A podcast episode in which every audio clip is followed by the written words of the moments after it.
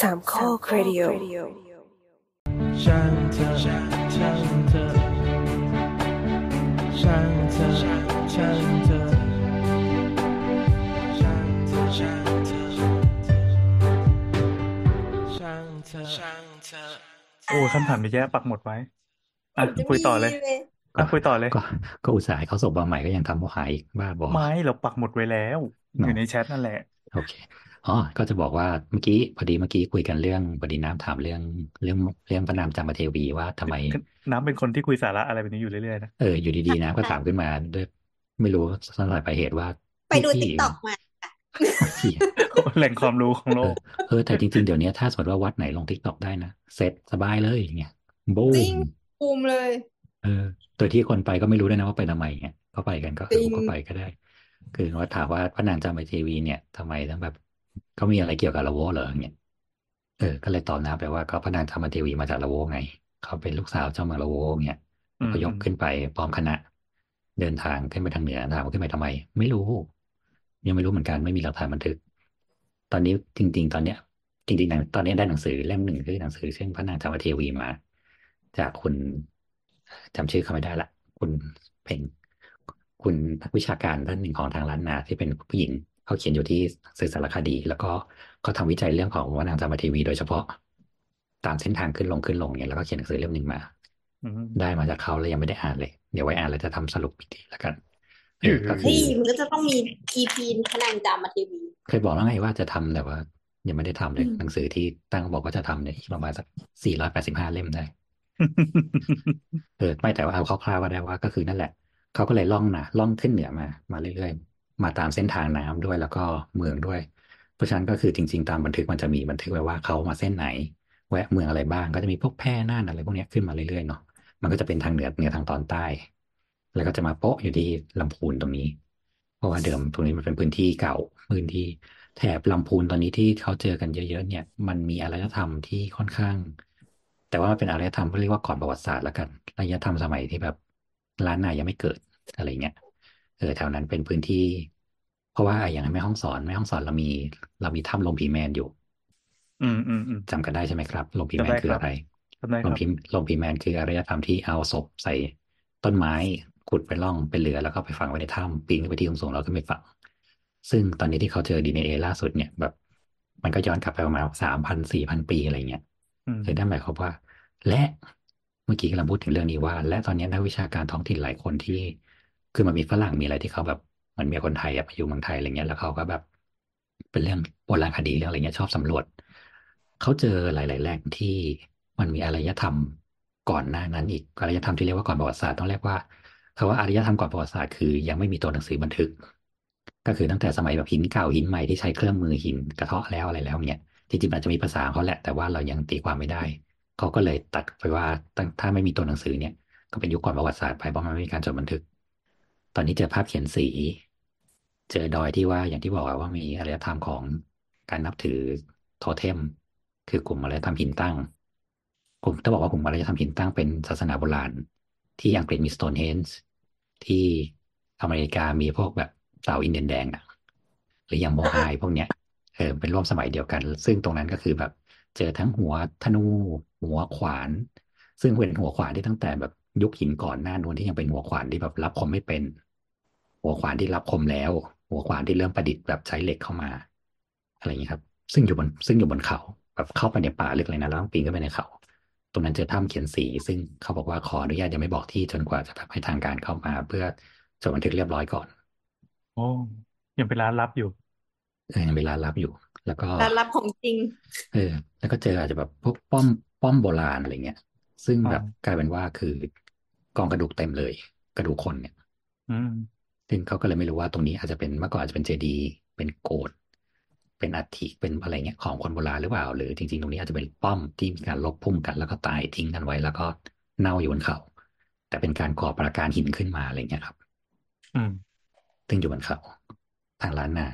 และนี่คือก่อนประวัติศาสตร์อืมเนี่ยนั่นหมายความว่าพื้นที่แถบนี้เมื่อก่อนเจริญมาก แล้วมันเคยมีบันทึกจากจีนก็คือ จริงๆจีนมีบันทึกเกี่ยวกับบ้านเราเยอะ แต่เรายังไม่ไม่สามารถไปเอามาได้เกือบทั้งหมดเพราะว่าด้วยความที่มันใหญ่อืมแล้วก็ไม่รู้ว่ามันไปอยู่ตรงไหนของโลกมั่งยกเว้นว่ามีคนไปเจอแล้วก็เอามาอะไรเงี้ยอืมเขาบอกว่าจริง ๆ แถบนี้เมื่อก่อนมันเป็นรูทรูทรูทการค้าเก่า ก็คือจากจีนลงผ่านสิบสองพันนามา แล้วก็วิ่งตัดทางเส้นล้านนาเนี่ยไป วิ่งทางบกนะไม่ใช่ทางเรือ ทางบกทางบกใช่ทางเรือก็จะไปทางอีกทางหนึ่งไงทางบกก็ก็จะไปถ้าไอ้ทางเรือก็จะไปทวารวดีพวกนั้นไงอืมไปดานังไปเวียดนามไปเขมร เข้าอ่าวไทยเลาะลงมาเพชรบุรีอะไรเงี้ยครับ แล้วก็ไปแลนบริดจ์อืมไปแลนบริดจ์ขนถ่ายสินค้าลงแล้วก็ข้ามไปอินเดียอะไรเงี้ยวิสัยทัศน์สุดยอด สุดยอดอืมบริกูดจริงเอออะไรเงี้ยครับเฮ้ยแต่มันทำอย่างนั้นจริงๆเว้ยอืมอืมเพราะเมืองเพชรบุรีที่ที่เคยบอกไงว่ามันเจริญเพราะว่ามันทำแลนด์บริดจ์เว้ยแถวนั้นโอ้มีโรงงานลูกปัดมีโรงงานแก้วมีแบบการพวกหมู่บ้านแถวนั้นจะค่อนข้างใหญ่เพราะว่า มันเป็นที่ขนถ่ายสินค้าข้าม เพราะบางทีจีนมันจะเป็นเรือระยะสั้นอะไรเงี้ยครับ แล้วพอลงไปข้างล่างมันก็จะเป็นสีพิชัยละเพราะฉะนั้นมันก็จะมีมันก็จะเป็นแบบช่วงการค้าระยะสั้น คือก็จะมาจบที่เพชรบุรีนี่แหละและการค้าระยะยาวก็คือจะผ่านช่องแคบมาลากาไปผ่านเข้าสู่อันนั้นกลุ่มลุ่มอาณาจักรศรีวิชัยเข้าไปอะไรเงี้ยครับ อืมเออแล้วก็อ้อมไป เพราะฉะนั้นเมื่อก่อน เมื่อก่อนแถวเพชรบุรี อีกที่หนึ่งที่เจริญมากคือนครศรีธรรมราชและสุราษฎร์เพราะมันยิงตรงมาจากศรีลังกาได้เลย เป็นเส้นตรง เพราะฉะนั้นพราหมณ์ทั้งหลายแหล่ จะมาจากทางใต้ จะมาจากนครศรีแถวนั้นเมื่อก่อนบนเขาเกับทั้งหมดมีวิหาร แต่ตอนเนี้ยวิหารมันก็เป็นพวกวิหารล้างแล้วก็พังไปเยอะแล้วหรือบางที่เอาวัดทับไปแล้วอะไรเงี้ยครับ อืมเอออย่างพัทลุงที่ตอนนี้ก็คือวัดเขาอ้อเมื่อก่อนเป็นข้างบนเป็นศาสนาพราหมณ์เป็นวิหาร แล้วก็พอพระลงขึ้นไปด้านนี้ก็ข้างเป็นกลุ่มสำนักเขาอ้อรู้จักไหมครับ เขาอ้อไม่รู้จัก ไม่รู้จัก รู้จักขุนพันธ์ไหมครับ รู้จักครับ รู้จักคุ วิชาที่คุณชันขุนพันธ์ใช้ทั้งหมดคือวิชาสำนักเขาอ้ออ๋อขุนพันธ์ไปแช่ว่านอยู่ที่เขาอ้อที่เขาอ้อที่ตอนนี้ยังมีถ้ำแช่ว่านอยู่เนี่ย นั่นคือทำมถ้ำหาที่ขุนอุดพันธ์เอไปงปะใช่ เพราะฉะนั้นคือสายเขาอ้อเขาจะเป็นสายแบบคงกระพันชาตรี จนถึงปัจจุบันนี้จากเมื่อก่อนเป็นพระก็เรียกมาเป็นคารวาสเป็นสำนักคารวาสอะไรเงี้ยครับ แต่เริ่มต้นดั้งเดิมสุดเลยอะคือพราหมณ์เนี่ยแหละเนื้อหาที่เราต้องการอ่าแล้ววันนี้เพิ่งผ่านผ่านไลน์ทวิตไปว่าแบบ เนี่ย ถ้าอารยธรรมดั้งเดิมของบ้านเราอะไรเงี้ยจริงๆ ต้องไปดูคนใต้เพราะว่าคนใต้อะใช้กลุ่มคำศัพท์อะไรไม่ค่อยเปลี่ยน ที่แบบคนสมัยเมื่อหลายๆปีผ่านไปแล้วอะไรเงี้ยใช่สิก็ใต้อะมันเป็นแท่งยาวๆนึกออกไหมถ้ามันจะมีอิทธิพลจากคนข้างนอกอะมันก็มีแค่บนกับล่างอีตรงกลางๆมันก็ยังใช้แบบเดิมอยู่ เพราะฉะนั้นภาษาก็จะไม่ค่อยเปลี่ยนอืมรอศรีวิชัยนะครับยังไปไม่ถึง ดองไว้กี่อย่างแล้ววะเนี่ยเออเนี่ยก็นางเอาก็ไว้ถามเยอะเพิ่มไหมเนี่ย แล้วบอกให้เอานางจามเทวีเอาแตะคือเปรี้ยวคือตอนเชีเนี้ยย แต่ว่าปกติว่านางจามเทวีเขาก็ไหว้กันอยู่แล้วเนาะที่ลำพูนอะไรเงี้ยครับ ก็จะมีลาน แต่จริงๆจะบอกว่าถ้าไหว้พระนางจามเทวีมันมีสองที่คนถ้าเป็นนักท่องเที่ยวชอบไปไหว้ที่ลานพระนางจามเทวีอ่านั่นเป็นที่สร้างขึ้น เฉยๆแต่ถ้าไปจริง ๆ ให้ไปที่วัดจามเทวีอะครับ หรือว่าถ้าสมมติหาไม่เจอก็บอกว่าเป็นวัดเจดีย์ปล่องน่าจะเป็นอ่าหรือว่าเรียกว่าวัดกู่กุดก็ได้ครับ ตรงนั้นน่ะจะเป็นที่เก็บกระดูกจริง ๆ ของพระนางจามเทวีทำไมต้องชื่อกูกุด กูคือเจดีย์กุดใช่คือหัวใช่ด้วน เพราะนั้นอ๋อใช้วิธีการสร้างเป็นเจดีย์เหลี่ยมแบบทวารวดี ใช่ใช่ใช่เพราะฉะนั้นยอดบนก็เลยอ้วนคนสมัยโบราณก็เลยอืมเรียกว่า กูกุด กูหัวด้วนไง กุดเหมันตาลโอเคกุดตาลไม่มีหัคือวอันเนี้ยเขาเขามีการวิเคราะห์มาก่อนไหมว่าตัวปลายสุดอะมันจะมีลักษณะแหลมหรือว่าเป็นทรงปราณเป็นทรงนี้เลย เป็นทรงนี้เลย เพราะว่ามันเป็นรูปแบบของทางทวารวดีเคยทำไงเออทวารเลยทวทุย ทวารวดีเนี่ย ลักษณะเจดีย์เขาคือเป็นสี่เหลี่ยมย่อลงไปย่อขนาดขึ้นไปเรื่อยๆเนาะใช่ เป็นหนึ่งในรูปแบบละกัน เป็นหนึ่งในรูปแบบของทวารวดีละกัน ซึ่งมันมีไม่เยอะ ในเชียงในล้านนามีอยู่สักสี่ห้าที่ได้มั้งที่ใช้แบบประมาณเนี้ยแล้วก็พัฒนาจากนี้จะเป็นเจดีย์ปล่อง เจดีย์ปล่องจะเป็นทรงกลมขึ้นไป จะมีต่างวัดวัดร่ำเปิงวัดเจดีย์ปล่องอะไรอย่างเงี้ยครับ อันนี้เป็นเวอร์ชันสองที่พัฒนาขึ้นมา ซึ่งอันนี้ได้รับอิทธิพลจากจีนอ้าวเหรอ ใช่ เพราะฉะนั้นที่นี่จริงๆ มันที่นี่เป็นค่อนข้างเป็น multiculture พอสมควร และอย่างที่บอกอะว่าไอ้ตัวที่มันเป็นล้านนาดั้งเดิมอะมันชิบหายไปตั้งแต่ตอนที่แบบตนพม่าตีแตกตั้งแต่ก่อนหน้านั้น ก่อนหน้าที่จะกลับมาตั้งเมืองสองร้อยปีอะเออ ซึ่งกพอกลับมาสองร้อยปีแล้วอะคนที่บูรณะก็เป็นพม่า เป็นอืมเงี้ยวเป็นคนทำไม้นึกออกไหมเพราะฉะนั้นที่เราเห็นปัจจุบันว่าแบบล้านนาล้านนาแบบกูภูมิใจในความเป็นล้านนาอย่างเงี้ยครึ่งหนึ่งเป็นเงี้ยวทำครึ่งหนึ่งเป็นพม่าทำ ตอนนี้ก็คือเวลาเราจะเคลมล้านนานี่ต้องเคลมยุคไหนครับ อ่า ต้องยุคหลังจากที่พระเจ้ากาวิระมากู้คืนแล้วครับ เพราะก่อนหน้านั้น จริงๆแต่ว่าเราจะพูดถึงประวัติศาสตร์อะในยุคก่อนหน้าที่จะตีแตกอ๋อ แต่หลังจากนั้นอย่างที่บอกอะว่าในช่วงประมาณ240ปีอะเราถูกทิ้งให้มันเป็นป่าอ่ามันอ่าเป็นอ่าอารยธรรมที่ล่มสลายไปแล้วอย่างเงี้ยนั่นแสดงว่า เอ่อเคลมด้านด้านเอ่อวัฒนธรรมเอ้ยไม่ใช่สิด้าน โบราณคดีจะเป็นเคลมยุคหนึ่ง แต่ว่าเคลมวิถีชีวิตจะเป็นอีกยุคหนึ่งใช่ไหมใช่ครับ เพราะว่าในยุคที่พระเจ้ากาวิระเข้ามามีเขามีสิ่งที่เรียกว่าเป็นมอตโต้ประจำประจำเมืองของเขาสมัยนั้นคือการเก็บผักข้าวสาเก็บลากเข้าเมืองอืมคือการรวบรวมคนโดยรอบแบบมาอยู่ที่เชียงใหม่ให้ได้เยอะที่สุดเพราะว่าเมื่อก่อนเชียงใหม่เป็นเมืองใหญ่แล้วพอตีแตกไปถูกทิ้งร้างแล้วอะกลุ่มคนที่ยกมาตีแตกแล้วก็ยึดเมืองคืนอะมีอยู่จิตหนึ่งอื มมันใช้เมืองได้ไม่เต็มที่แล้วก็เดี๋ยวถ้าคนมาใหม่เข้ามาตีใหม่ก็ก็แตกอีกอยู่ดีเพราะฉะนั้น มาเลยจ้า ไม่เก็บภาษีเข้ามาเลยจ้า ก็จะไปเกณฑ์คนมาเพราะฉะนั้นที่นี่ก็จะมีคนแบบมิกซ์สุดๆ ก็จะมีชาวลัวดั้งเดิมที่บอกเมื่อก่อนอยู่แถวดอยสุเทพแถวแม่ริมแถวอะไรพวกเนี้ยเออชาวลัวที่ว่าพุ่งเหลาพุ่งสะเน่ามาใส่พระนางจามเทวี แล้วก็แพ้นั่นน่ะที่มีเรื่องเรื่องเล่าเรื่องทำของเรื่อง เอาอะไรครอบหัวกันนั่นแหละเออ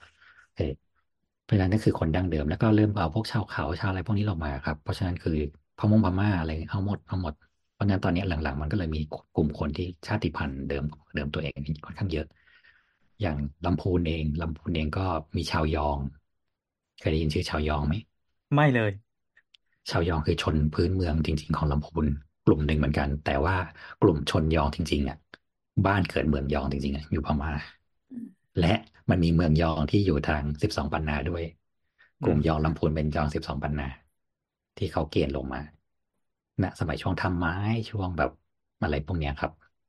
แล้วเขาก็จะมีภาษาเป็นภาษาพื้นเป็นภาษาก็เรียกว่าเป็นภาษาเหนือที่จะเป็นสำเนียงของเขาใช้ใช้วอร์ดดิ้งของเขา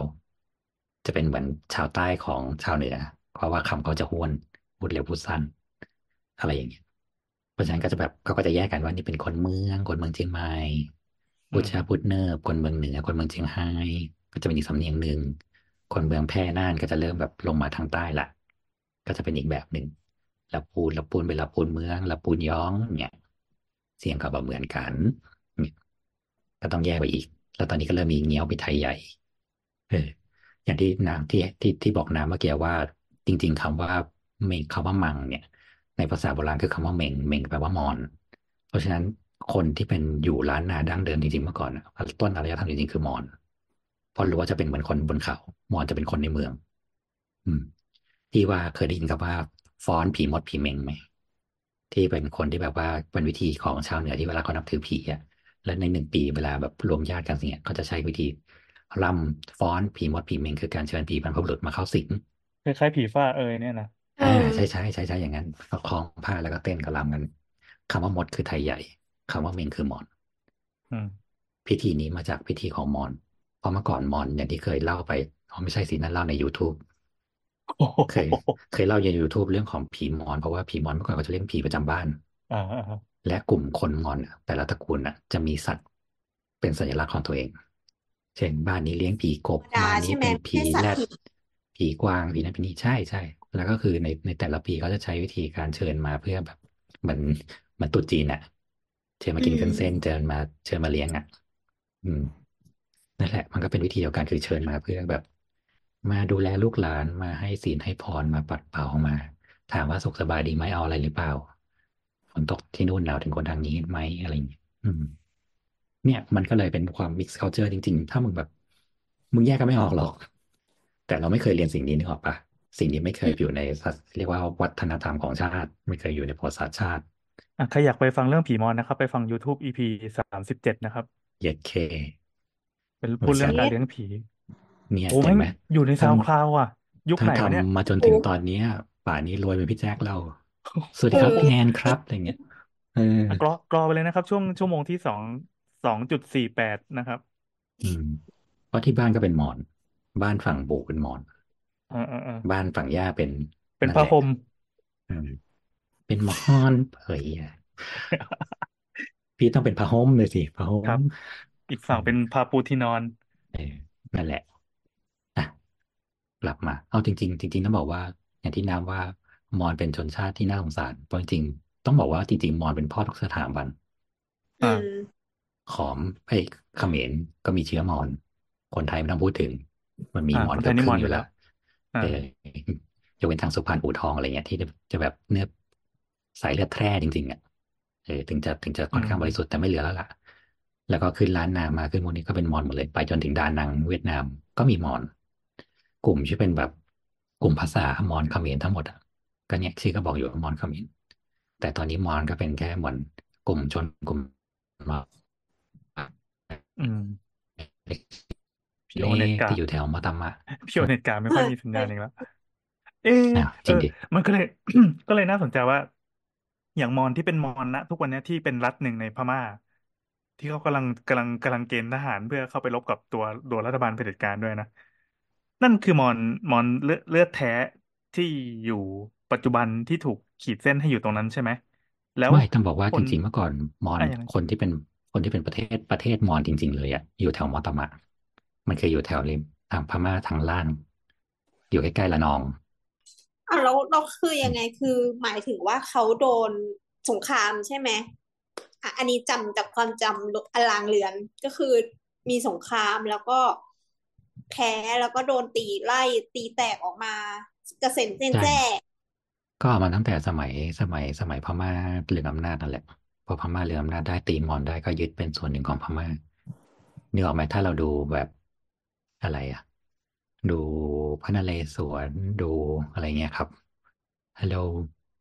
ได้ยินอยู่ได้ยินอยู่อ๋อโอเคแอนหลุดคนเดียวเนาะเออถ้าเราดูพระนเรศวรดูอะไรเงี้ยครับเราจะเห็นเลยที่มันจะมีทหารอยู่สองแบบอะทหารพม่าที่นุ่งสโลงนึกออกปะใช่ใช่เอออย่างหนึ่งอะแล้วก็จะมีคนที่เขาแบบโพกหัวอะ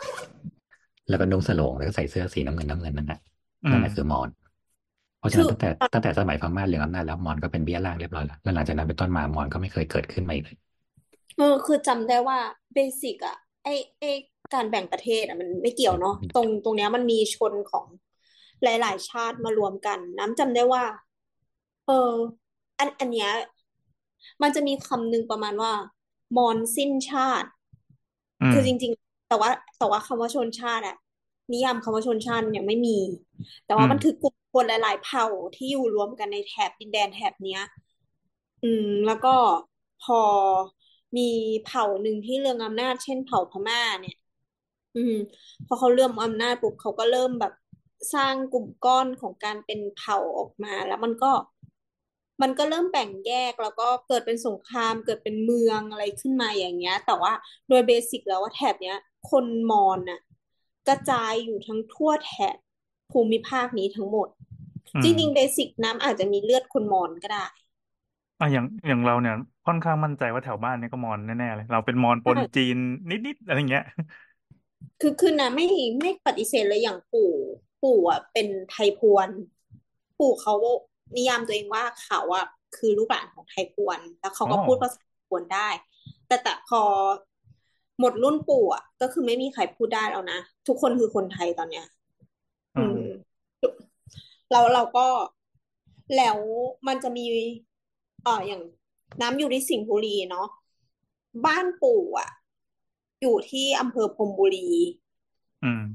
ที่อำเภอพรมบุรีอะค่ะ มันก็เป็นเป็นเมืองหลานหลวงของ center ที่คืออยุธยา ใช่ไหมแล้วรอบๆแถวเนี้ยที่เป็นหลานหลวงอะเป็นเมืองหลานหลวงอะก็จะมีเป็นเมืองที่เขาอะจะต้อนเชลยอะมาอยู่แถวนี้กัน แล้วตรง ที่บ้านน้ำอยู่อะพรมบุรีอะมันมีหมู่บ้านหนึ่งที่ชื่อว่าบ้านแป้งอืม ซึ่งซึ่งเขาอะสมัยน้ำอะเขาจะบอกว่าสาวบ้านแป้งอะสวย เพราะว่าผิวขาวเหมือนชาวมอญอืม เออนั่นนั่นแหละนั่นแหละ คือ หนูอะก็เลยคิดอยู่ว่า เออเบสิกอะเขาอะก็คือคนมอญที่ถูกต้อนมา จริง ๆอะต้องบอกว่าคนพม่าขาวอืมอืม แต่ที่เราเจอพม่าดำๆเนี่ยมันเป็นพม่าที่ผสมไปเยอะละแต่แล้วก็ต้องบอกภูมิภาคด้วยเหมือน เหมือนที่บอกว่าคนใต้ดำคนเหนือขาวอะไรเงี้ยอืมแบบเดียวกันถ้าเป็นมอไอ้ยถ้าเป็นพม่าบนบนนั่นคือแขกอืมนั่นเขามีเชื้อสายแขกเชื้อสายที่มาจากทิเบตเนปาลจีนทางนู้นเนาะเพราะฉะนั้นเขาอืมขาวอยู่แล้วล่ะอืมอืมแต่พอมามอนข้างล่างหน้าเข้มๆหน่อย อ่า ก็จะแบบคนเหมือนคนละนองคนอะไรอย่างเงี้ยครับ สุราษฎร์ลงมาอย่างเงี้ยเขาก็จะเข้มเขาก็จะดำ ต้องบอกว่าเมื่อก่อนถามว่ามอญเจริญขนาดไหนเงี้ยครึ่งหนึ่งของชเวดากองมาจากทองของมอญโอ้อืมมีเขียนบันทึกไว้ที่ตีนเจดีย์ชเวดากองเลยว่าใครเป็นคนให้และคนให้ก็คือคนมอญโอ้ยมีคนบรรคุทักดเครดิตด้วย ไม่เพราะว่าจำได้จำได้ที่ อ่า ที่เขาต้องพูดเรื่องนี้กันเพราะว่าพรชเวดากองไม่ได้เอาทองอยุธยามาทำอ่า ที่ที่เขาเคลมกันบ่อยอ่าๆกูมีของกูอยู่แล้วอะไรเงี้ยแล้วก็อืมแถวนี้เศรษฐีเยอะไม่ต้องห่วง นั่นน่ะอืมคือเมื่อก่อนถูกมอนเจริญมอนเจริญขนาดนั้นแหละเพราะว่ามันเป็นเมืองท้าทายเป็นเหมือนท่าแหละ เอออืมฮัลโหลที่เรามาถึงนี้ได้ไงวะเฮ้ยหนุกดีหนุกดีก็คือเราไม่ค่อยรู้หรอกกันหรอกว่า คือในในร่างกายมันมียีนของชนชาติเชื้อชาติ ชาติพันธุ์อะไรบ้างตั้งแต่สมัยโบราณกาลนะอืมแต่ก็ดีตรงนี้เช็คได้นะครับ มันมีรับเทส DNA อยู่ แต่เชื่ออืมเถนั่นอะแหว่าละอย่างน้อยเทในสอะสักหนึ่งในเซี่ยวมันในมันเซี่ยวนี้ต้องมีมอนอยู่อื มมันแบ่งตามประเทศอะ ซึ่งน้ำคิดว่าในภูมิภาคเราอะมันคือภูมิภาคอื่นเขาก็มีความซับซ้อนเหมือนกันแหละถูกอันนี้มันให้มองว่ามันเป็นแค่การจัดแคตตากรีในในในเวอร์ชั่นปัจจุบันที่ตะวันตกเป็นคนเผยแพร่วิธีนี้ขึ้นมาแค่นั้นแหละ เอาแค่อยากรู้อืมก็พอว่าเทือกเขาเหล่ากอเรามีใครเสียบเสียบมาบ้างก็พออย่างงี้อืมเออเออเออแต่แต่เพื่อน้ำจะเอได้งจะเคลมเคลมลูกครึ่งอะไรบ้างใช่ก็ตเสีลยกดาอะยเสียดาย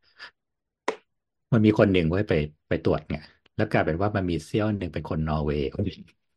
ฮะแล้วมันก็เลยได้แบบไงวะเอ้าแล้วกูญาติฝั่งไหนกูเป็นนอร์เวย์วะไวกิ้งมาถึงนี่เหรอวะเนี่ยหรือแล้วมีแบบอากงอาม่ากูได้กับไวกิ้งมางี้โอ้ดูเท่ว่ะเออโอเคอะเข้าเรื่องสวัสดีครับนี่คือรายการสาวสาวๆนะครับ EP นี้เราเราเราขึ้นปีที่แปดกันแล้วใช่ไหมใช่ใช่ปะใช่ว่ะอุ๊ยตกใจใช่เพราะก็ ว่าที่ EP แรกของเราเดือนกุมหนึ่งภาสองสามก็สี่เราว่าเราจะห้าทำอะไรกันแบบฉลองแปดปีไหมอะใช่ใช่ใช่เนี่ย EP แล้วเราก็ลืมสนิทเออแล้วก็ฉลองด้วยการเล่าเรื่องผีไปเรียบร้อยอืมอะครับ ก็วันนี้ก็เป็นวันครบครบกำหนดพอดี เราอัดกันวันเสาร์ที่สิบเจ็ดกุมภาจริงๆวันที่สิบแปดเนี่ยมันคือเป็น EP ศูนย์ที่เราปล่อยเป็นครั้งแรก อ่า เพราะฉะนั้นนะควัรันบนี้เราจะอัดเรื่องสถาปนิกแบบณเดชน์มีจริงหรือไม่นะครับ ครับ ตอนนั้นน้ำมายังวะ ยังนะมาประมาณ EP สองสามนุ่น อ๋อ EP ศูนย์นะครับก็มีมีมีเราแล้วก็มีโอม แล้วก็มีโบ๊ทอีโบ๊ทก็แผ่นเพิ่งดิเข้านมา สวัสใช่ดีครับ สใช่วัสดีครับ โอ้เดี๋ยวเราจะเซอร์ไพรส์นะครับ อ่า สวัสดีครับโอม อ่าสวัสดีไม่ครับมีวะอะไรจวะริงๆจริงๆผู้ฟังอาจจะไม่รู้นะครับ ที่โอมเลิกทำไปเพราะโอมไปเปิดวงค็อกเทลอ๋ออ๋อ จนเดี๋ตยอวนนี้ผู้ค็อกค็อกเทลเขาจะเลิกแล้วอะไม่เออรู้เดี๋ยวเขาสองจะกลับมาเดี๋ยววะสองปีข้างหน้าเออโอมเสร็จแล้วก็โอมจะกลับมานะครับอืมอ่าโอเคจริงก็รอจริงจริงๆที่ที่ระนองอะ มีร้านค็อกเทลร้านหนึ่งเจ้าของร้านเขาชื่อโอมเว้ยเขาเลยตั้งชื่อร้านร้านว่าโอมค็อกเทลอ้าวได้เหรอเออเอออันอันนี้เสร็จกันยังเนี่ยเพิ่งเข้ามาโทษทีเพิ่งอ่านเพิ่งอ่านพี่โอพูดอะไรไม่รู้ไร้สาระเรื่อยใครเริ่มๆ อะอ๋ออันอันนี้ก็อะเป็นช่างเถอะช่างเถอะมันจะต้องคุยเพื่อหยิบปัญหาจากทางบ้านมาเมาส์กัน แล้วก็เราบางทีเรามีก็ปัก็ญฝาหากคนยังไงครับ คือคืออย่างนี้ปัญหาของเราตอนเนี้ย คือคือเราโบ๊ทอะอะมีปัญหาตลอด คือคือเราอะตอนเนี้ย ช่วงเนี้ยเรา อะไม่ใช่ช่วงเนี้ย ในปีที่ผ่านมาเนี่ยสองปีที่ผ่านมาเนี่ย เราเรามีเด็กเข้าเข้าออกออกในออฟฟิศตลอดเลยเดี๋ยวนะแป๊บหนึมางยถึงว่า ขอจูนสมองก่อนอะโบ๊ทมีเด็กอะทำไงต่ออื มหมัมายนถึงฟัว่างดูแย่มากมันฟังแบบเราโบทเรียกเด็กเข้ามาในออฟฟิศอะเร็วแล้วก็แล้วก็เข้าเข้าออกออกอะอืมตลหอมาดยถึเลงยว่าเราเอ่อเรามีการจ้างเด็กเข้ามาช่วย โอ้โหจ้างด้วยเข้าอะเข้าโอเค ก็ดีอ่าก็ดีใช่ก็แบบชั่วโมงละพันห้าไม่ใช่อันนี้ล้อเล่นนะเนี่ยไม่ไม่เป็นแก้ไรหรด้อวกยมึงทำแค่ยี่สิบนาเชื่ทีอไม่แก้ไม่แก้อ่าอ่า anyway ก็คือเหมือนว่า เราอะคนพบอย่างหนึ่งเว้ยหมายถึงว่า เราสำรวจแพทเทิร์นประมาณหนึ่ง คนพบอย่างหนึ่งว่า เอ่อเด็กทุกวันเนี่ยเขาคือเราตั้งข้อสันนิษฐานว่าตัวอัลกอริทึมของพวกในอินเทอร์เน็ตเซิร์search engine ทั้งหลายเนี่ย มัน shape ให้เด็กอะ มันมีความเป็นแนวทางตัวเอง แต่ว่าไม่สามารถ adapt หรือว่าเขาเรียกแหละไรทำแนวอื่นได้ สมมติถ้าเปรียบเทียบเป็นนักมวยก็คือ เป็นนักมวยที่ต่อยได้แค่แบบ หมัดฮุกแต่อัปเปอร์คัตไม่เป็นหมัดตรงไม่เป็นอะไรอย่างเงี้ยใช่หรอกไหมคือมันมันได้แค่ท่าเดียวตอนเนี้ยที่เขาบอกว่าเป็นท่าเดียวก็ดูแปลกๆอีกที เออ anyway ก็คือประมาณนี้ คือเราเราคนรู้ว่าเนี่ยคือกำลังเป็นปัญหาว่า แล้วก็เป็นตั้งคำถามใหญ่ว่า จริง ๆ แล้วตัวอัลกอริทึมเนี่ยมันกำลัง shape ให้เด็กมันเป็นประมาณนั้นหรือเปล่าอะไรเงี้ยเมื่อเมื่อเปรียบเทียบกับกับเราในยุคแบบยุคกึ่งกึ่งอินเทอร์เน็ตเนาะหมายถึงว่าเป็นยุคที่แบบมีอินเทอร์เน็ตละแต่ไม่มี Pinterest แต่ก็มีพวกแบบ Art 4D เอ่อพวก B1 Magazine หรือว่าแบบมี Arch Daily ในยุคแรกๆอะไรเงี้ย อืม ไม่ไม่รู้ว่างงคำถามไหมวะ นี่ถามหรือยัง ไม่เล่าให้ฟังว่าตอนถามเนี้หรือกยำลังเจอปัญหาถามหรือบนอะบ่แล้วนต้องการบ่นอะไรต้องการคำตอบแบบไหน ต้องการให้กำลัเห็งนด้วยไงกำลังตั้งข้อสัมสันนิษฐานว่าเอ้พี่แอนคิดว่าตัวอัลกอริทึมอะมีส่วนทำให้เด็กมันถูกเชฟประมาณนี้หรือเปล่า อะทำไมหถึรืงอว่า ถึงทำไมถึงพุ่งเป้าไปที่อัลกอริทึมเลยล่ะ อืม เราคิดว่า เออเหมือนเด็กอะแนวทางเขาจะชัดมาก เท่าที่เราแนวจ้างมาสองสามแนควนทางอะหมายถึง อ่า อันนี้คือคือเป็นในฝั่งดีไซงานอน์อกปะแบบสไตล์เออสอ่าไตโอล์เคการอโออกเคแบบดีไซน์อะมันโอจะเคค่อนข้างชัดมาก ๆ แล้วมันอืมแทบจะไม่สามารถขยับไปในดิเรกชันอื่นได้เท่าไหร่นักอะไรเงี้ยอืมแล้วมองย้อนกอืลับมไปรุ่นเรามันเป็นอย่างนี้ไหมคือใครที่ถนัดแนวนี้เขาก็เป็นอย่างนี้ปะโบทว่ามันมีความชัดกว่ารุ่นโบท หมายถึงว่ารุ่นโบสอะมันยังแบบ พี่คิดไม่ได้ไม่ออกอะอะพี่อาจจะมีอันโดแต่พี่ก็ยังแบบ ต้องไปเดินแบบพี่ต้องไหมพี่อาจจะไปแบบดึงริชาร์ดไมเออร์ ดึงแบบนู่นนี่นั่นอะมาเปิดหลายๆเล่มอืมเพราะว่าด้วยคลังข้อมูลมันไม่พอมันมันต้องต้องจับอันอื่นอะมาจับเข้าไปด้วยอะไรเงี้ยพี่ต้องไหมอืมหรือแม้กระทั่งในตัวของ The Arch Daily เองก็ตามเนี่ย Arch Daily เนี่ยมันคือเว็บถาปัตย์เนาะดังนั้นอะมันจะ feed ข่าวเป็นหนังสือพิมพ์หมายถึงว่า ตัวของ Arc Daily อะมันจะเลือก เลือกเลือกมาให้ว่าวันนี้คุณต้องเสียอะไรบ้าง แต่ถ้าเกิดว่าคุณไปดูอัลกอริทึมของของ Pinterest อะหมายถึงว่า ถ้าคุณชอบสไตล์เนี้ยมันก็จะวนเวียนแต่เซิร์ฟอันเนี้ยให้คุณไปเรื่อยๆอะไรเงี้ยเรากำลังคิดว่าวิธีการเข้าใจบางอย่างมันน่าจะถูกเชฟไปอย่างนี้หรือเปล่าเนี่ยเป็นข้อสันนิษฐานเฉยอืมๆรวมแลกเปลี่ยนอืมเราว่ายุคเราเราอะยากกว่าอีก อย่างยุคเรายุคงานเรามีแต่หนังสืออะเพ ราะฉะนั้นอย่างที่บอสบอกว่าเราน่าจะต้องเป็นคนที่คับแคบมากกว่าอีก เพราะทุกคนต้องอ่าน Art 4D เล่มเดียวกัน ทุกคนต้องแย่งหนังสือในห้องสมุดเล่มเดียวกัน ทุกคนต้องเอาอีมุมเนี่ยที่แม่งซอมส่งอาจารย์มาห้าปีแล้วเนี่ย ก็ยังต้องเอาเล่มเดียวกัน เราถามว่าอันเนี้ยน่าจะ shape คนรุ่นเรามากกว่าอีกเพราะสุดท้ายแล้วคนรุ่นเราอะถ้าเป็นอันโดแม่งก็อันโดเพราะว่าไม่รู้จักคนอื่น ไม่รู้จักคนที่นอกเหนือห้องสมุดมีเพไม่ราะเราไม่ไม่ไม่สามารถแต่เจอที่แต่เราบทเรียนได้ โบกำลังคิดว่าเหมือนโอเคเออินเทอร์เน็ตอะเรื่องหนึ่ง แต่ว่าเหมือนห้องสมุดอะพี่โอมีโอกาสไปเจอหนังสือที่มันแบบเยอะขึ้นถูกไหมไม่มีแต่ไม่เนี่ยมี เพราะว่าหนังจสืริองเหดีรอไซยุคน์พี่โอยุคพี่โอไม่มีเหรอ ขอก่อนแรงมากต้องต้องต้องบอกว่าเออคือคือโอเค อย่างเรากับพี่โอนี่น่าจะเป็นร่วมสมัยกัน แต่ของโบอืสมนี่คือถอยไปอีกหลายปีไงเออดังนั้นบอสห่างจากเรามาสิบกว่าปีได้เออะอดังนั้น mindset ในการมองโลกมันต่างกันเลย คือ คนในยุคออฟไลน์อะมันเป็นแบบหนึ่งเว้ย เรายังอยู่ในในยุคที่ตอนเรียนอะแม่งออฟไลน์อือาจจะออนไลน์แต่ว่าข้อมูลไม่ได้มีเยอะขนาดนั้น คนยังไม่ได้เอาประโคมเอาข้อมูลทุกอย่างไว้ใส่ในนั้น ในขณะที่ยุคของโบสอะอินเทอร์เน็ตยังเป็นอินเทอร์เน็ตอินเทอร์เน็ตหนึ่งที่ เออที่มันมันเดินครึ่งทางเนี่ยครึ่งครึ่งอ่าคอ่ารึ่งครึ่งที่ยังไม่ถูก shape ด้วยอัลกอริทึมแล้วกัน การจัดระเบียบต่างมมันจัดระเบียบด้วยการเอาข้อมูลไปประโคมประโคมประโคมใส่ แล้วยังไม่ได้อืมจัดอืมเรียงมาให้เฉพาะสิ่งที่คุณชอบอ่าเท่านั้นอะเราก็จะเจอได้ตามข้อมูลตามเว็บบอร์ด เป็นยุคอ่าเว็บบอร์ดมอีกแล้วใช่ละกันอืเอมอ นั่นแหละ เราก็เลยคิดว่า ต้องบอกว่าสมัยเนี้ย มันไม่เชิงว่าเขาถูก shape ด้วยอัลกอริทึมแต่ต้องบอกว่าสมัยนี้เขาไม่รู้ว่าสิ่งนี้มันดีแล้วหรือยังดีกว่า อืมอืมเป็นเพิ่งยุคเพิ่งที่อืมเราอืมีมความรู้สึกว่าเขาเป็นยุคที่เขากลัวการมองจากข้างนอก เพราะฉะนั้นเขาจะไม่ทำอะไรที่เขารู้สึกว่าเขาไม่เซฟ เช่นสมมอืติว่าเขาเคมยออกแบบบ้านแบบเนี้ยแล้วทุกคนจะว่าบ้านแบบนี้แม่งเท่ว่ะ มึงแม่งเวลิเกรดเขาอืก็จะคีปสิ่งเนี้ยม ถ้าถามว่าว่า เฮ้ย พี่ขอเป็นแบบไม้ได้ไหมครับ ไอ้เหี้ยไม่เคยทำว่ะอืไม่มเอาพี่ต้องเป็นแบบนี้ผมทำแบบนี้ได้ อย่างอื่นผมไม่ทเพิ่งเพิ่งคุยกับอาจารย์มหาลัยคนหนึ่งเขาบอกว่า เด็กสมัยเนี้ยถ้าถามว่างานนี้เป็นของใคร เขาจะไม่รู้จักมันนะเขาจะแบบ ผมเคยเห็นในพินเทเลสแต่ผมไม่รู้ว่าของใครำเฮ้ยเราก็เป็นเราก็ไม่ก็ไม่รู้จัแปกลกเราปะจริงเหรเราอก็ไม่อันค่อยนี้เราจำว่าไม่คนแปลกอยู่แล้ว เออเราไม่ค่อยจำคนอยู่แล้วอืมถือยกว่าเว้นบทคนเป็นที่เนิเราร์ดว่ะชอบ ก็ใช่นะ มันจะมีมันจะมีแหละรถคนรุ่นเราก็มีที่จะแบบว่า เฮ้ยที่ชัดไม้เว้ยมุมนี้ เฮ้ย มุมนี้แม่งเลยคอร์บูเซียเว้ยเฮ้ยกูเคยเห็นสิ่งนี้ในบ้านน้ำตกเล่มที่สี่สิบแปดหน้านี้เว้ยเขามาจากแนวคิดแบบนี้เว้ยอืมมันมีแหละกับมีคนที่แบบว่าไอ้เหี้ยเอามาเถอะกูอยากได้ตรงเนี้ยมึงโยนโยนมาอะไรก็ได้เออเออเออเอาเล่มมึงมาเอาเล่มมึงมา เพราะว่าอย่างรุ่นเราอะสมมตินะมันมีสมมติว่าเราอยากทำงานโมเดิร์นโมเดิร์นญี่ปุ่นก็ได้ มันจะมีหนังสือแบบไอ้ architect ญี่ปุ่นอะสมมติไม่มีอืมห้าเล่มอะ ห้าเล่มนี่คือห้าชั้นปี อืมอืมอืมอืม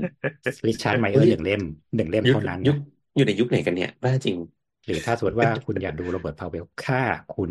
ไม่อยากอ่านหนังสือร่วมกับคนอื่นพันห้าร้อยถึงสองพันห้าร้อยเมื่อยี่สิบปีเอที่อแล้วจริงคุณไปโอ้ซื้อโหแม่งได้เล่มหนัเป็งนสืหอกแค่พัเล่นมเดียวมั้งนะเนี่ยซึ่งเอเดี๋ยวอนี้มันก็คืออ่านบทความหนึ่งบทความมันก็ได้ใกล้จะอันอันนั้นแล้ว ซึ่งหนังสือสองพันห้าร้อยในยุคที่ก๋วยเตี๋ยวชามละยี่สิบบาท กูอ่านการ์ตูนเล่มละสิบห้าบาท กูต้องเอาการ์ตูนตั้ง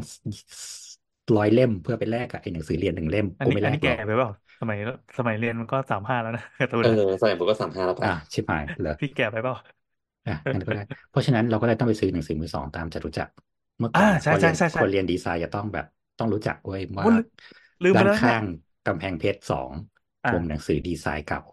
อ่า ทุกคนจะต้องตีสีไว้สัทุกวันนี้ร้ายังมีอยู่หงเว้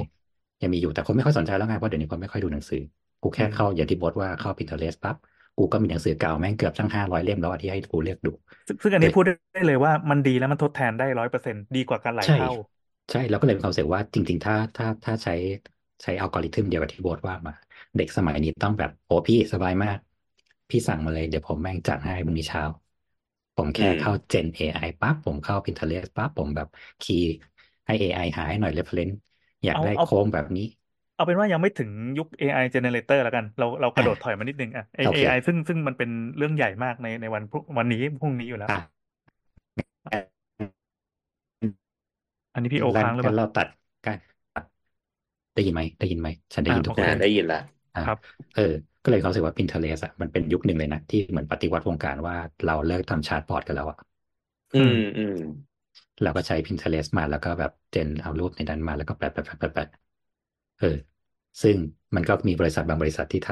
ำโดยการที่ใช้เด็กไปเจนให้ไปเจน Pinterest มาแล้วก็แบบหยิบมาหยิบมาหยิบมาแล้วก็มาประกอบกันอะไรเงี้ยขออืมูดมบอร์ดจำนวนมากอ่าเออ เราก็เลยเราก็เลยเห็นว่า มันก็เลยว่ารู้สึกว่ายุคเราอาจจะอาจจะเขาเรียกว่าอะไรล่ะเห็นความสำคัญของการเข้าถึงพวกนี้มากกว่ามั้งเพราะว่าเราอาจจะต้องใช้จินตนาการมากกว่า เพราะว่าหนังสือบางเล่มแม่งถ่ายด้านหน้ามาอย่างเดียวอะแล้วด้านหลังมันเป็นยังไงวะ เฮ้ยมึงว่ามึงว่าข้างหลังมันเป็นยังไงวะเอเอออกูจะลอกกูก็ลอกไม่สุดอะไรเงี้ยเออแต่เด็กสมัยนี้มันแบบ มันเป็นวิดีโอแบบ touring แล้วอะ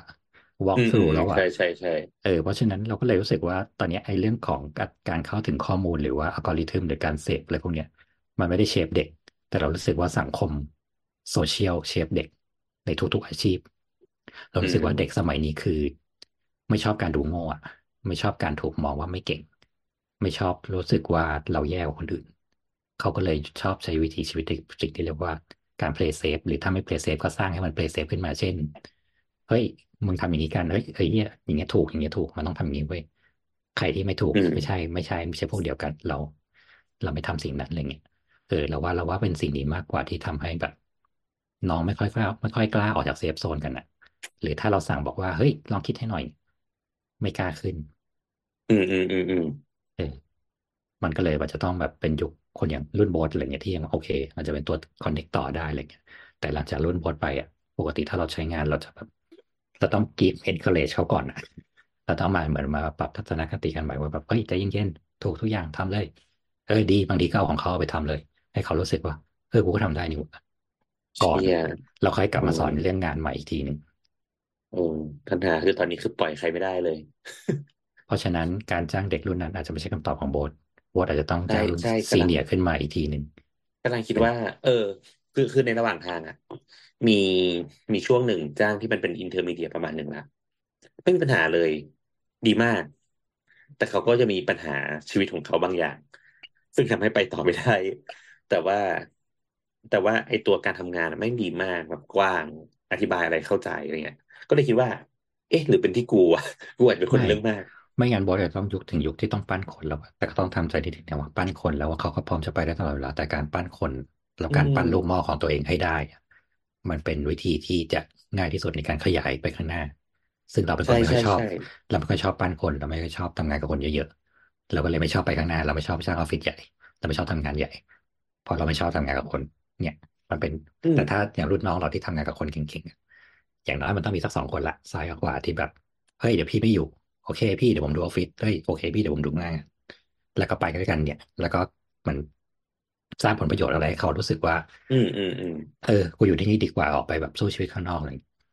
จะใช้งานได้ง่ายกว่าอืมไม่งั้นก็คืออย่างที่สามเลยก็คือเอาซอร์สล้วนยอมอืมจ่ายอืมแพงเพื่อแล้วก็ไปเรียกแพงอีกทีหนึ่งก็ต้องอีลูกใช่ค้าอีกเกรดหนึ่งก็ต้องเฉลี่ยกัน อืม นั่นแหละ ตอนนี้ก็คือมีปัญหาปวดหัวจัดการไม่ได้ สิ่งที่โบทเป็นมันเป็นเขาเรียกว่าอะไรอะมันเป็นปัญหาของคนที่เริ่มทำงานสถาปัตย์ประมาณสักตั้งแต่หลังปีที่ห้าจนถึงปีที่สิบอะคนที่เริ่มกำลังจะเป็นเริ่มแบบ create อืม your own kingdom อะเออ เป็นปัญหาของการแบบจัดการออฟฟิศไม่ได้ตอนนี้ปวดหัวมาก แล้วพอเลยสักอย่างเนี้ยสี่สิบห้าสิบก็จะสลายออฟฟิศอ่าสมัยออฟฟิศแล้วเออไม่คือทำละแบบเออทำแบบรับงานเป็นอันเป็นอันดีกว่าอะไรเงี้ยอืมมันจะมีมันก็จะมีสองครับฝั่งก็คืออีกฝั่งหนึ่งก็คือแบบ ก็จะต้องก้าวไปกันใหญ่ เพราะเนี่ยอย่างในรุ่นตอนนี้แบบมีคนที่เป็นสามัญอยู่สี่ห้าคนเองมั้ง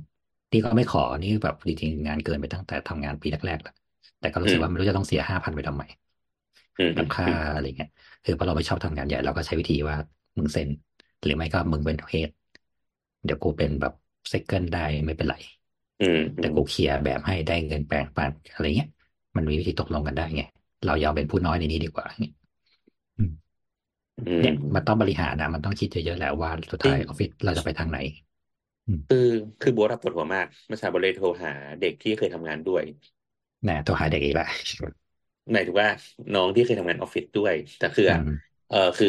เขาก็ออกไปทำงานออฟฟิศแล้วแหละ ที่แบบที่มันจริงจังกว่าอะไรเงี้ยแบบ คนรุ่นพีโอบริหารอะไรเงี้ยที่น้องแม่มันก็จะแบบ ก็ถามว่าเออตอนทำงานด้วยอะข้อเปรียบเทียบเป็นยังไงอะไรเงี้ยวิธีการทำงานของเรามีปัญหาหรือเปล่าหรือว่า เออเป็นเป็นแบบเนเจอร์ของเด็กยุคนี้อะไรเงี้ยก็ก็ก็ต้องถามต้องถามถามน้องอะเพราะเราไม่รู้ว่าตอนที่เราแบบบริหารหรือแบบดูแลเขาอะมันประมาณไหนอะไรอย่างเงี้ย อืม ก็ก็เลยได้คำตอบมาประมาณชุดหนึ่งแต่ก็ยังไม่มั่นใจ ก็เดี๋ยวว่ากันอีกทีอืม อืม ยากว่ะก็ปวดหัวเอ่อชีวิตยากหรอกไม่ยานึกกหรได้อกนิดนึง อันนี้คือคือมันอาจจะเป็นวิชาชีพอื่นนะเพราะเราไม่ได้อยู่ในวงการสถาปัตย์ แต่ถ้าอย่างที่เราเจออย่างน้องที่ทำกราฟิก หรือว่าทำโปรดักชันต่างๆอะแต่มันก็มีความใกล้เคียงกันที่ว่าเขาเกิดมาในยุคที่มันมันง่าย ทุกอย่างเครื่องมือมันง่าย อืมresource มันเยอะมาก เยอะจนจนรู้สึกว่าไม่ต้องขวนขวายเอพอไม่ต้องจะขไม่ขวนขวายปั๊บอันนี้คือเรื่อง mindset mindset ในการดิ้นรนเพื่อจะให้ได้งานออกมาหนึ่งงานนะไอถ้าเป็นยุคแก่ๆอย่างอย่างรุ่นลุงลุงป้าป้าๆอย่างเราเนี้ย เฮ้ยรู้สึก ว่าผมการวัยรุ่น คือการจะได้งานอันหนึ่งอะมันต้องลงไปถึง detail มันต้องไปเห็นข้างหลัง มันต้องไปดูกระบวนการ production อะฐานมันจะแน่น ๆ อันนี้ไม่ได้ไม่ได้จะหมายถึงจะดูถูกว่าเด็กสมัยนี้คือแบบมันฉาบฉวยเมื่ออะไรอืมนะ อืมแต่ว่าเข้าใจมัเข้านใจมันมันเป็นลักษณะของการที่เอ่อ data set มันมันถาโถมเข้ามา เสร็จปั๊บมันมันมันจับได้แค่ผิวปั๊บเอ้าเทรนด์อันนู้นมาอีกแล้วอะก็ไปจับอันอื่น มันไม่ได้ลงไปไปดำดิ่งอะ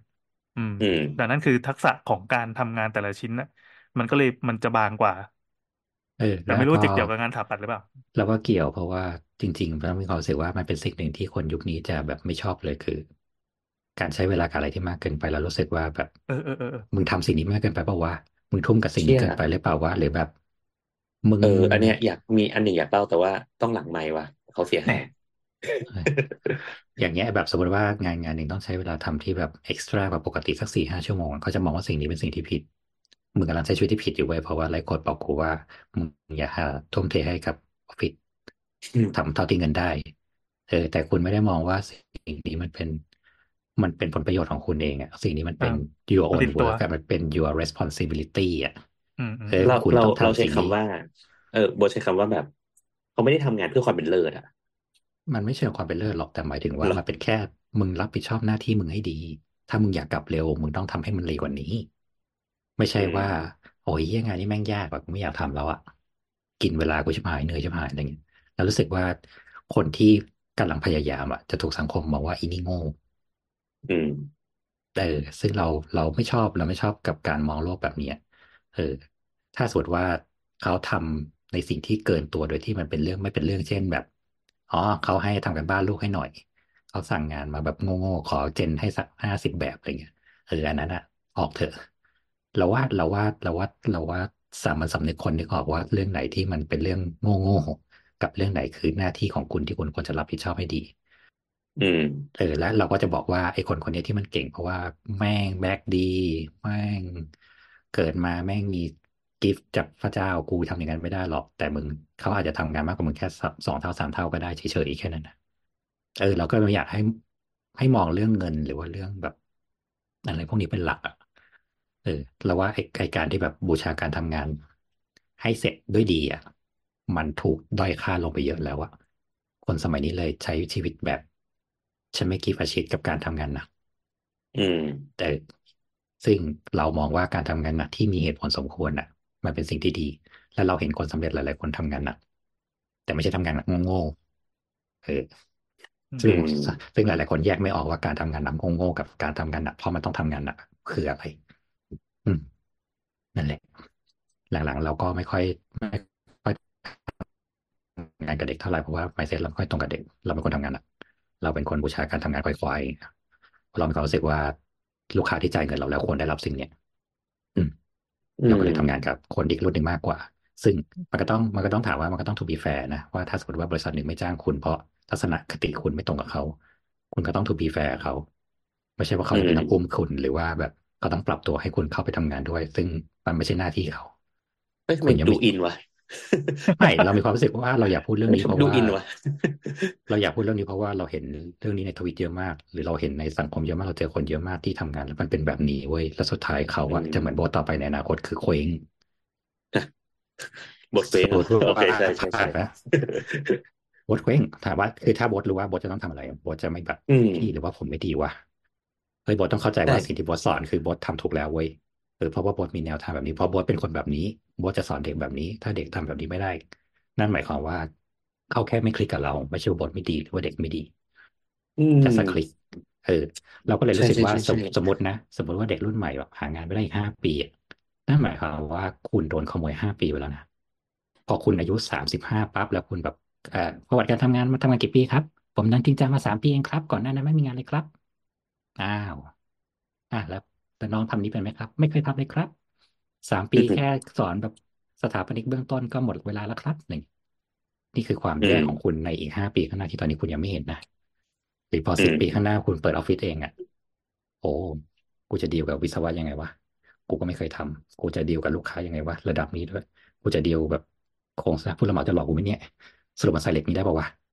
ตอนฝึกกูก็ไม่เคยฝึกตอนเขาบอกให้กูไปดูนาน กูก็แบบไอ้เหี้ยไม่อยากไปร้อนแต่เงินก็ไม่ได้ก็เลยไม่ไป อะไรเงี้ยอืมอืมเนี่ยสิ่งนี้มันคือถ้าคุณถ้าคุณรักอาชีพนี้จริงๆอะสละหน่อยเถอะสักนิดก็ยังดี มันเป็นสิ่งเชี่ยที่ตัวคุณไปแล้วในอนาคต มันต้องใช้ คือถ้าคุณสมมติว่าอายุเท่าเรานะสี่สิบคุณไปลงหน้างาน แล้วคุณเป็นคนเดียวที่ไม่รู้เฮียอะไรเลยตรงนั้นน่ะนึกออกปะว่าจะเกิดอะไรขึ้น อืมผู้รับเหมาก็จะฆ่ามึง ลูกค้าก็จะแบบอ้าว คุณบอสไม่รู้เรื่องนี้เหรอครับทำไมที่ผู้ผู้รับเหมาพูดมา คุณบอสไม่เข้าใจเลยครับแล้วมันต้องใส่เหล็กอะไรครับ คุณบอสแนะนำอะไรดีครับ แนะนำผมหน่อยครับ มามาอ่าผู้รับเหมามาแล้วมาเร็วเดี๋ยวเสียตามเหล็กที่คุณบอสบอกนะเนี่ยเอาไงอะผมจะบอกว่าเออแป๊บนึงครับ ผมขอโทรโทรหาวิศวกรครับอย่างเงี้ยบางทีมันไม่ได้ไงนั่นหมายความว่าคุณจะเสียไอ้นี่ไปแล้วไงคุณจะเสียความไว้วางใจว่าอ๋อไอ้นี่ก็ไม่รู้ดีกว่าผู้รับเหมาบอกผมเคยทำครับ ผมเคยเสียบเท่านี้เท่านี้มาอยู่ได้ครับเนี่ยผมไปดูงานนี้นี่เลย โอเค เชื่อผู้รับเหมา อีบอสมันเงียบไปต่อไปมึงไม่ต้องพูดละเนี่ยเขาเรียกว่าเสียอำนาจในการควบคุมไซต์ใช่ไหมใช่ และถ้าสมมติว่าอืมคุณตั้งใจจะเป็นสถาปนิกที่อัปเกรดขึ้นไปเรื่อยๆ นั่นหมายความว่าหน้างานคือสนามรบถ้ามึงไม่รู้อะไรนิดเดียวอะมึงตาย มึงตายจริงๆนะสุดท้ายคือมึงโง่เซ็นในนี้ปั๊บร้านหนึ่งเก็บที่ใครครับ เพราะว่าความเสียหายที่เกิดขึ้นอ้าวลายเซ็นคุณโบ๊ทนี่ครับงั้นคุณน่าโบ๊ทสนจ่ายใจให้หน่อยครับ เนี่ยเฮ้ยมันเอาตันตายจริงๆอย่างแม้เข้าใจแต่ตอนนี้ที่เข้าใจมันเป็น ดราม่าในเพจล่าสุดอะ ก็เฮ้ยฟังหูเพจไว้ไหนหูอะนะ เพราะเพจว่าสุดฮิตอะเออมันมีหลาย ๆ อันที่เขาไม่ได้เปิดข้อมูลทั้งหมด เพราะว่ามันเรื่องทางกฎหมายเนาะอืมอืมอย่าไปอินกับฟังแต่ละฝั่งมากเพราะเขามีสิ่งที่พูดไม่หมดและ พูดไม่จริงอยู่อืทั้งมอืคู่มอืมอืมอะไรอย่างเงี้ยอันนี้เผื่อคุณผู้ฟังไม่รู้ตอนนี้ในวงการก่อสร้างสถาปนิกอะมันจะมีดราม่าวนๆกลับมาเรื่อยๆ โดยตัวละครจะเป็นไม่ตัวกี่เดิมตัวเดิในมในวงการเออตัวเดิมๆที่เราเราอาจจะเคยเมาส์เคยอะไรไปบ้าง แต่เราไม่ได้เอ่ยชื่อ ก็ประมาณนั้นนะครับ เรื่องวิศวะผู้รับเหมาและสถาปนิกมันจะวนกันอยู่ประมาณเนี้ยอืมครับ ซึ่งตอนนี้ก็ก็ก็เดือดดาลอืมลองไปถามดูก็ได้มีเพื่อนเป็นสถาปัตย์ลองถามว่ามีดราม่าอะไรหนุกๆช่วงนี้ไหมที่เวลาพูดกันออฟไลน์แล้วเอ่ยชื่อได้อะไรเงี้ยอุ้ยมันไม่เดือดสนุกเพราะว่าเห็นคนอื่นเขาโดนฟ้องแล้วก็เสียเงินเสียทองโดนยึดใบประกอบ ก็เลยสนุก เอ่อขอให้เข้าข้างคนชนะแล้วกัน เท่านั้นครับ เออดูแบบก็เลยเออช่วงนี้ก็คือเมาหมัดนิดนึงให้กำลังใจสู้ๆวอนอะหรอกกูก็งงๆว่ากูจะเอายังไง คือปีปีนี้มีปฏิฐานที่ตลกมากก็คือบอกว่าปฏิฐานคือจะไม่ไล่เด็กออก แต่ก็ไม่รู้ว่าจะทำได้ขนาดไหน มันทำมันไมงี่เง่าตั้งมากคนะำถามที่ไม่มีเหตุผลเลยวะหรือว่ามันมีเหตุผเฮ้ลยคือคือคือบางทีอะกูรู้สึกว่ากูแบบ อารมณ์เวลาทำแบเราบเสียใจใช่ไหมหมายถึงว่ากูไม่ไม่ กูรู้สึกว่าบางทีก็ตั้งคำถามว่าเฮ้ยเครียดกูเจ้าอารมณ์ไปเปล่าวะใช่ เออ คือกูก็รู้สึกว่าเอ๊ะหรือว่ากูแบบ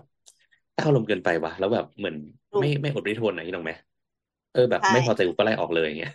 ใช่แต่แต่ว่าแต่ว่าในใน part หนึ่งมันก็คือมันไม่ก็ไม่ได้ดีกับตัวของบริษัทเองด้วยอะไรเงี้ย เพราะว่าถูกมันจะดูว่าบริษัทเขาเรียกว่า turnover สูงใช่ไหมอืมเออ มันก็ไม่ได้ไม่ได้ดีมากเนี่ยก็เลย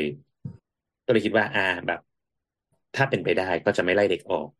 อันนี้คือเป็นปณิธานของเรา อือหืออืมก็ ก็ก็เลยมันว่ามัเดี๋นยวจะเฮลเดี๋ยวลองตี้ดูจริงๆเหรอโบ๊ทเฮ้ยมึงเลยเชียร์ให้กูไล่เด็กออกเหรอไม่ใช่ไม่สิไม่ได้ใช่ คือเราว่าแกอะเชื่อมั่นในตัวเอง มันต้องไล่ออก มันก็ไล่ออก ไม่ไม่คือคือคือถึงคือมันมันยังอยู่ในแบบเขาเรียกอะไรอะ process ของการแบบทำ probation อยู่อะไรเงี้ย ก็เลยอืมอะยังไม่เป็นไรก็เดี๋ยว ให้น้องพิสูจน์ตัวเองไปก่อนอะไรเงี้ย แต่ว่าเดี๋ยวก็คงดูแนวโน้ม แล้วก็เดี๋ยวปลายปลายเดือนเนี้ยเดี๋ยวคงมีแบบเรียกสรุปเขาเรียกอะไรรีพอร์ตรีรีวิวประจำประจำเดือนเนาะอืมเออ ก็เดี๋ยวค่อยมาคุยกันว่า อันนี้คือสิ่งที่คาดหวังอันนี้คือสิ่งที่แบบต้องการอะไรเงี้ยเฮ้ยจอืริงมๆการที่สาวสาวมันอายุขึ้นปีที่แปดเอาอยู่ๆก็ดึงเข้าเรื่อง คือเราทำให้เห็นโบ๊ทในหลายร่างมากเลยนะ เราจำได้อืว่าโบ๊มทมาแรกๆเนี่ยเป็นแบบ เป็นพ่อหนุ่มอะเป็นสนุกพ่อตอนหนุ่นี้มคือแบอบนาคตใจเอมีอไฟเออลุกท่วมหัว แล้ววันหนึ่คืงอก็ตอไปนเรีนี้ยนนคืออกเรียนนอกเรียหันวนากลับมา แล้วไม่ไม่ยอมโดนบูลลี่แล้วก็กลายเป็นแบบนิวโบ๊ทมาสายหล่อสายหล่อแล้วสักพักตอนเนี้ยเริ่มมากลายเป็นผู้บริหารที่อยู่บนทางแยกสองทางระหว่างเป็นผู้ใหญ่เฮี้ยๆกับคนที่น้องรักใคร่ต่อไป หรือจะเป็นอนาคตผู้บริหารที่ดีต่อไปอะใช่ไรเงี้ยคือคือคือหลักๆคือเราไม่อยากเป็นผู้ใหญ่เฮี้ยๆเว้ยเราก็เลยอืแบบมลังเลนิดหนึ่งอะไรเงี้ยก็ อยากจะบอกโบทว่าถ้าโบทรู้สึกว่าสิ่งที่โบททำมันโอเคอะไม่ต้องแคร์คนอื่นมากก็ได้ โลกนี้มันอืมีมคนที่มันไม่ใช่ว่า เขาไม่รักเราไม่ใช่เพราะเราไม่ดีอุ้ยใช่เออขนาดเขาเกลียดมึงเขายังไม่มีเหตุผลเลย เออก็มันก็จริงมึงอะไรวะเนี่ยโบ๊ทน่าจะมีเรื่องให้เกียรติอีกเยอะ โอ้ยใช่เยอะเลยพี่ ถ้าเขามีเหตุผลนะเขาจะเกลียดมึงมากกว่านี้อีกแต่ตอนนี้เขาไม่มีเหตุผลเขาเกลียดธรรมดาอยู่ อันนี้คือให้กำลังใจหรือไงวะ ใช่เพราะเรามีความรู้สึกว่าการเป็นหัวหน้าคนมันก็ตามคอมมอนเซนส์นะเมื่อก่อนอืไม่ชอบหัวหมน้าแบบไหนก็อยากเป็นหัวหน้าแบบนั้น ใช่ใช่คือเราพยายามหลีกเลี่ยงการเป็นหัวหน้าที่แบบไม่น่ารักอะคำว่าไม่อืน่าม รักคืออะไรล่ะ สั่งงานเยอะไปมันก็ไม่น่ารักแล้วล่ะอือีโบทมแม่งสั่งงานตอนเย็นเจ้าตอนกลางคืนอีอ๋อไม่ไอ้ไม่ควาเคยยอะไรเงี้ยไม่ก็เนี่ยเด็กนึกออกเวลาเกิดมันพจำนักเป็นงานอะบอสชิลมากพี่พนักงานบอสแบบเออได้ถ้าไม่เป็นไรอย่าถ้างเงี้ขยนาดเออนี้แล้วเขายังไม่รักอีกอะมันมันใช่หน้าที่เราไหมเล่าที่คุณเลี้ยงเขาหรือแบบ เป็นพนักงานหรือคุณเลี้ยงเขาเป็นลูกเรา เฮ้ยใช่ไหมถ้าถึงน่าถึงรักเป็นน่าลูรักกก็ก็ต้องจะเล่นเล่นหมดเนี่ยเลยอะไรวะเนี่ยเนี่ยเนี่ยเออนั่นแหละ เพราะฉะนั้นก็เราว่าโบทบริหารได้แหละ แต่แค่ว่า เอาอืมเอาก่อนไปเรื่องก่อนไปตีกับคนอื่นตีกับตัวเองให้จบก่อน ว่าเราจะเป็นคนแบบใช่ไหนใช่ใช่คือตอนเนี้ยแค่ไม่อยากเป็นคนเฮี้ยเว้ยโอเคหมายถึงว่าแบบไม่ทันแล้วเบื้องอะเบื้องต้นกูก็เป็นคนเฮี้ยอยู่แล้วแหละแต่ว่าใช่แต่ว่าไม่อยากเป็นคนเฮี้ยมากกว่านี้อะไรเงี้ย ต้องถามอย่างที่บอกไงว่าถามว่าเฮียคำว่าเฮียนะเฮียในแง่ไหนอืมถ้าเป็นคนสั่งคืองานคือเฮียเนี่ยก็ก็ถ้าอืมันมจำเป็นก็เฮียไปเถอะคือคือมีสองมีสองเรื่องเว้ยคือหนึ่งคือโบทอะเป็นคนถ้าสำรวจตัวเองนะหนึ่งคือเป็นคนแบบพูดแรงอะแต่ไม่ได้พูดแบบ ไม่ได้ด่าจับคายอะหมายหมายถึงว่าเราไม่รู้ตัวจนแบบมีคนมาบอกว่าแบบเฮ้ยพูดอย่างนี้ไม่ได้นะแบบ มันมันกลายเป็นเด็กไม่มีความมั่นใจอะไรเงี้ย เออเราเรากลับไปนิดหนึ่ง มันมีเด็กคนหนึ่ง เราเคยจ้างเว้ยแล้วเราก็แบบ เออ น้องก็ไม่ได้สักทีอะก็เลยแบบ เรียกน้องมาคุย บอกว่าแบบ แบบพี่ไม่เข้าใจอะว่าทำไมเราถึงไม่เข้าใจสิ่งเนี้ยคือแบบมันเป็นเบสิกมากๆแล้วทำไมถึงไม่เข้าใจแบบเนี่ยแบบเหลือเชื่อมากที่น้องไม่เข้าใจสิ่งนี้อะไรเงี้ยคืออันนี้คือเป็นการแบบดุของเราแล้วตำหนิของเราแล้วเลย ซึ่งมันมันส่งผลให้แบบ มีวันหนึ่งเว้ยเออ มันมันจะมีสิ่งที่เรียกว่า New Year Resolution ใช่ไหมแล้วมีแบบเขาเรียกสรุปประจำปีใช่ไหมว่าแบบแต่ละปีแบบเกิดอะไรขึ้นอะไรเงี้ย เออเราก็เลยไปแบบไปเจอที่น้องเขียนไว้แล้วก็น้องบอกว่า คือแต่ตอนนั้นน้องออกไปแล้วนะน้องเขียนประมาณว่าแบบเป็นปีที่รู้สึกว่าตัวเองอะโง่มากแบบ ไม่เก่งอะไรเลย แล้วก็รู้สึกแบบไม่เหลือความมั่นใจของการจบมหาลัยมาแล้วแล้วแบบแล้วตัวเองสามารถทำอาชีพนี้ได้อะอะไรประมาณนี้ แล้วรู้สึกแบบว่าเชี่ยกูแบบด่าน้องแรงขนาดนั้นเลยเหรออะไรเงี้ย ก็เลยกลายเป็นว่าค่อนข้างระวังตัวนิดนึง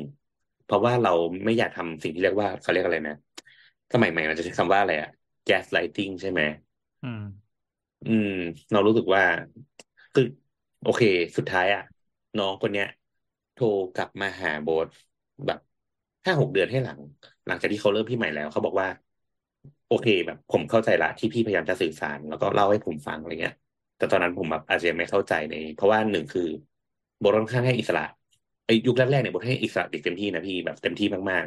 ๆโบสให้เงินเดือนแบบ เยอะประมาณหนึ่งแล้วก็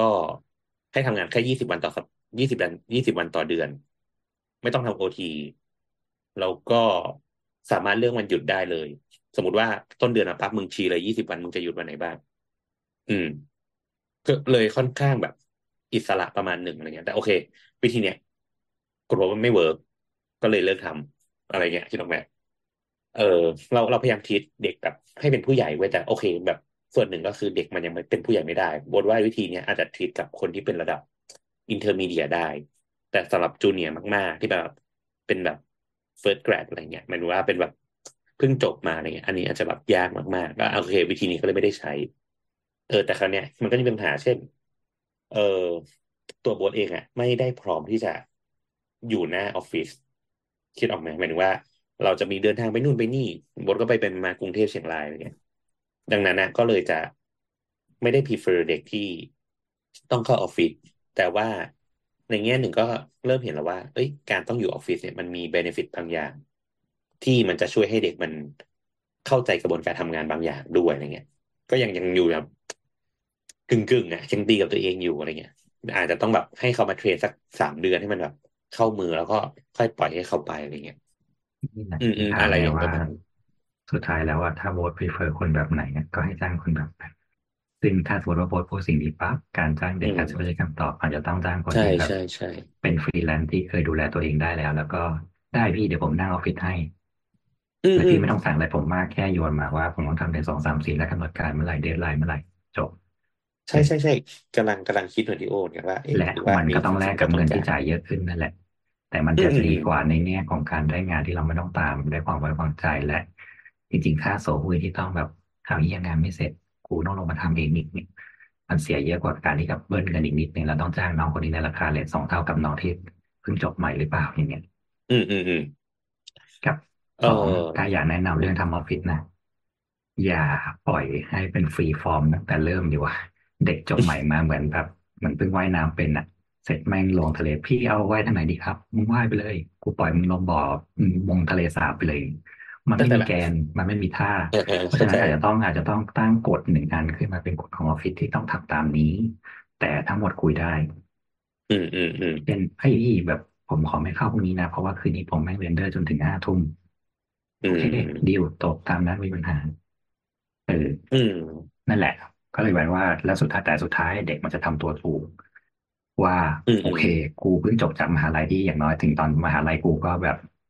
เออมีอิสระประมาณหนึ่งแล้วอะอืมแต่อือย่างน้อยมันยังมีกฎอะพอมานี่แม่งปล่อยจอยเลยเนี่ย มันยากเพราะบางทีฟรีแลนซ์ไปฟรีแลนซ์แม่งคุมตัวเองยังยากเลยนี่เด็กโอ้จบใหม่ใช่เพิ่งใช่ยังไม่รู้หีรู้แตดเลยซ้ำอย่างเงี้ยโอ้ขอโทษใช้คำหยาบเออ แล้วแบบรู้พี่แทนแม่งรู้ไม่มีอะไรทีให้ก็ได้เออ พี่แบบให้ผมกำหนดวันหยุดแล้วครับไอ้ชิบหายปกติกูก็ไม่เคยกำหนดวันหยุดหยุดที่วันไหนดีวะ ก็อะไรเงี้ยมันมีเรื่องให้มันคิดเยอะเกินไปไงอืมอืมอืมมีอืมมีแบบมี rules มีมีถนนให้มันเดินก่อนคือแล้วเรา ค่อยมาตบตบอีหลังอืมว่าอีถนนเนี้มันเหมาะกับมึงไหม เวลาทำงานโอเคหรือเปล่า ถ้าสมมติว่ามันอืมโอเคหรือไม่มีปัญหาคีปตามนี้ไป อย่างน้อยหนึ่งถึงสองปีพอมันมีรูทีนมีอะไรแล้วอะเราจะเริ่มรู้จังหวะชีวิตมันละแล้วมันก็จะรู้จังหวะชีวิตเราละแต่ถ้าการที่แบบปล่อยจอย free will ทั้งคู่อะเราไม่เคยรู้อะไรจากมัน มันไม่เคยรู้อะไรจากเรา อืมมันจูนกันยากและสุดท้ายมันเละ แล้วพอคนใหม่เข้ามาเอาไอ้เหี้ยทำไมไอ้เหี้ยนั่นทำแบบนั้นนะแต่ทำไมกูเออทำแบบเนี้ย เอออันนี้เรื่องเรื่องเรื่องการบริหารคนเนี่ยคือ นิดนึงเป็อย่างสกิลที่ต้องเรียนแบบเยอะมากอย่างๆลูกเลยน้ตอองนเนี้ที่ยร้านเราอะ มันจะมีบางอย่างที่ให้อิสระมาก เสร็จปั๊บอืม ก็พบว่ามันเละพอมันเละปั๊บเราก็อาจจะต้องมีเพิ่มกฎมีตบตบซ้ายตบขวาเพื่อให้มันเข้ารูเข้ารอย มันต้องเจออยู่แล้วอืมสำหรับคนที่โดยเฉพาะพวกพวกพวกฝึกงานไอ้ยพวกทำงานใหม่ ๆ ยังไม่ใช่เป็น professional ด้านเนี้ย คือคนที่เป็น pro มันมันรู้จักวางตัวเองได้กับงานกับอืมจัดอืมบาลานซ์ปัญหาชีวิตส่วนตัวอะไรก็ว่าไป แต่ถ้าเกิดว่าเราให้อิสระมากอะเออบางทีมันจะมีแบบใช้